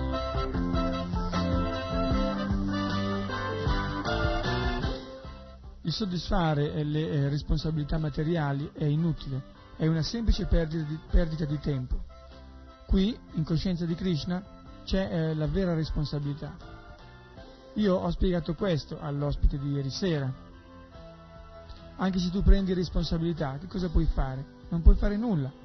Supponiamo che tuo figlio sia malato, egli sta soffrendo, tu ti sei preso la responsabilità per provvedere che venga curato gli hai portato un buon dottore, gli hai portato delle buone medicine, ogni cosa, ma malgrado tutti i tuoi sforzi tuo figlio muore. Allora a che serve? Che valore ha la tua responsabilità? In effetti tu non puoi fare nulla, così a che serve dire sono responsabile?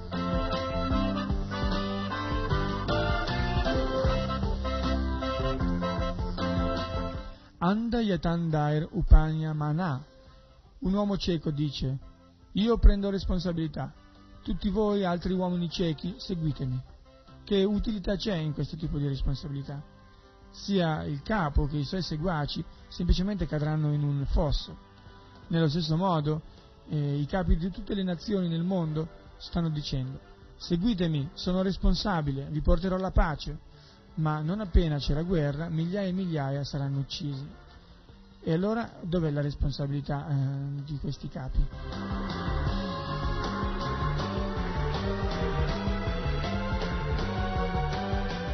Non appena una bomba atomica viene lanciata, molte migliaia di persone sono finite, sono morte. E allora dov'è questa responsabilità dei capi? Non ce la fanno a portare la pace. Loro eh, possono fare un monumento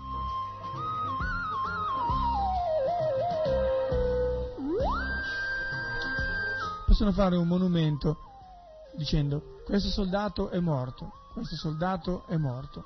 Eh? Monumenti in cui è elencato il nome di tutti i soldati morti, ma non possono salvare la gente dalla morte. Il devoto continua. Ma questa gente dice che noi devoti dobbiamo uh, morire, anche noi. Ognuno deve morire. Sì, risponde Shila Prabhupada, ma noi moriamo per vivere per l'eternità. Tyaktva deham punar janma. Naiti. Questa è la nostra ultima morte. Il devoto prosegue. Allora loro diranno, come fai a saperlo? Shila Prabhupada risponde, diventa mio studente, allora lo saprai anche tu. Quindi eh, c'è una istruzione vedica, Tadvigyanartam Sagurum Eva Bigachet, poiché tu sei uno sciocco, un uh, mascalzone, tu devi avvicinare un maestro spirituale, un guru. Questo è il solo modo per conoscere la verità assoluta, altrimenti non c'è possibilità di conoscere eh, ciò che riguarda la vita eterna. Tu resterai sciocco per sempre e soffrirai.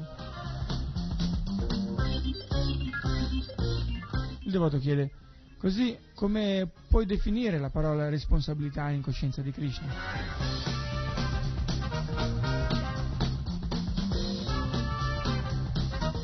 Tu hai questa forma umana, spiegaci la Prabhupada, quindi realizza Dio. Questa è la responsabilità, altrimenti sei finito. tua solo- la tua sola responsabilità è di capire Dio. La cultura vedica è fatta per capire Dio. Nel passato molti e molti re hanno lasciato ogni cosa e sono persino andati nella foresta per realizzare Dio. Bharata Maharaj, dopo, oh, dietro al, al cui nome l'intera India è chiamata Bharata Varsha, era l'imperatore di questo pianeta migliaia di anni fa. All'età di 24 anni egli eh, se ne andò per realizzare Dio. Questa è la cultura vedica. Chaitanya Mahaprabhu aveva una buonissima posizione come griasta, come capofamiglia, aveva una bellissima moglie, una madre affezionata, dei buoni amici, egli apparteneva alla famiglia uh, di un brahmana. Egli era un uh, erudito, uno scolaro molto erudito e uh, ogni cosa era di prima classe. Egli era Dio stesso e tuttavia egli ha lasciato ogni cosa solo per insegnarci il metodo per realizzare Dio. Questa è la cultura vedica. Così tu mi chiedi qual è la definizione di responsabilità? Capisci che cos'è la responsabilità? Il devoto dice, noi abbiamo questa forma umana, dobbiamo realizzare Dio. Sì, risponde Shila Prabhupada, nove parole. Noi eh, definiamo la, l'intera responsabilità, la completezza della responsabilità in nove parole, che anche i mascalzoni la capiscano.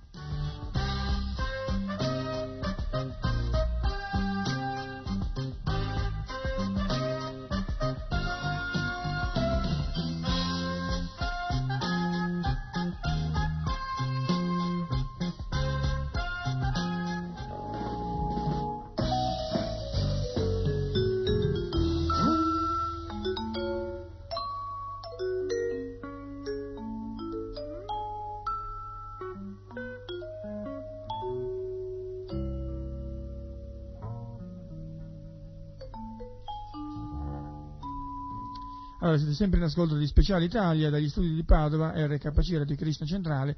Siamo a circa 10 minuti dalla conclusione del nostro programma. Io vorrei farvi ascoltare un brano musicale.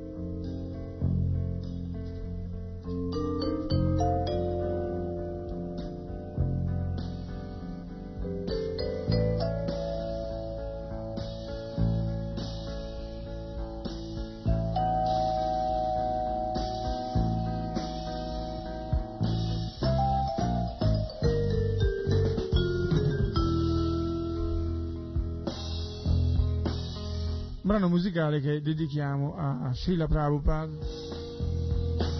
giusto perché abbiamo appena finito di leggere questo uh, estratto da una conversazione con Srila Prabhupada. Una cosa che volevo puntualizzare, eh, nella traduzione mi avete sentito usare la parola mascalzone, ecco, eh, in effetti non è il termine più appropriato, eh, perché la traduzione, eh, cioè è una traduzione diciamo così, di una parola è che è rascal. Rascal è una parola inglese che non vuol proprio dire mascalzone nel termine proprio negativo e drammatico della parola, come in italiano, ma vuol dire diciamo mascalzoncello, diciamo così, una specie di eh, bonario rimprovero, ecco. Quindi in effetti quando Shila Prabhupada eh, ehm, parlava di mascalzoni e alla fine dice appunto speriamo che anche i mascalzoni lo capiscano, eh, che eh, la la vera responsabilità è diventare coscienti di Krishna, Bene, per Mascalzoni appunto intendeva una, un bonario rimprovero a tutte quelle persone che non si dedicano alla vita spirituale. Quindi non ve la prendete. Considerate Shila, che Shila Prabhupada sia come un uh, vostro nonno. Eh? Se vostro nonno vi dovesse chiamare Mascalzone, voi non vi preoccupereste sicuramente perché sapete benissimo che tipo di affetto ha un nonno per i suoi nipoti. Così Shila Prabhupada considera tutti noi, tutti voi come suoi nipoti.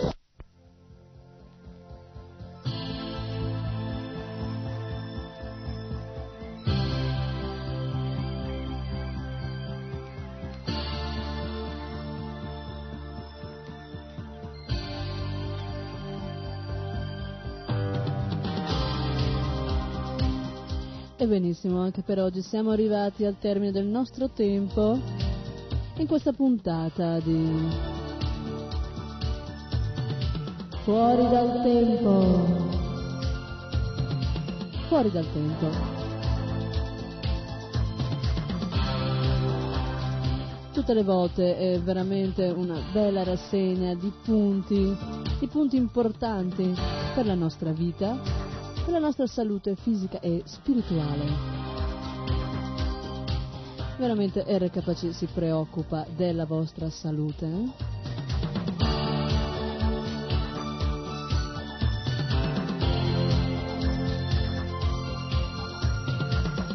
Quindi non mi resta altro che salutarvi, un grande Hare Krishna e a risentirci nella prossima puntata.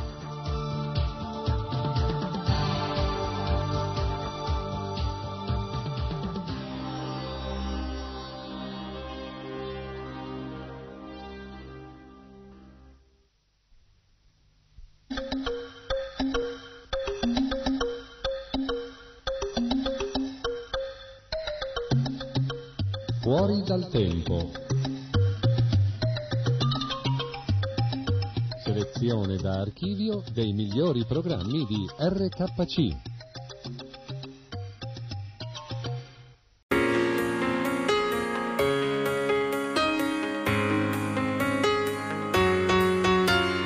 Letteralmente Radio Yoga Network www.letteralmente.info nostro indirizzo di posta elettronica radio yoga network chiocciola gmail.com Buon ascolto!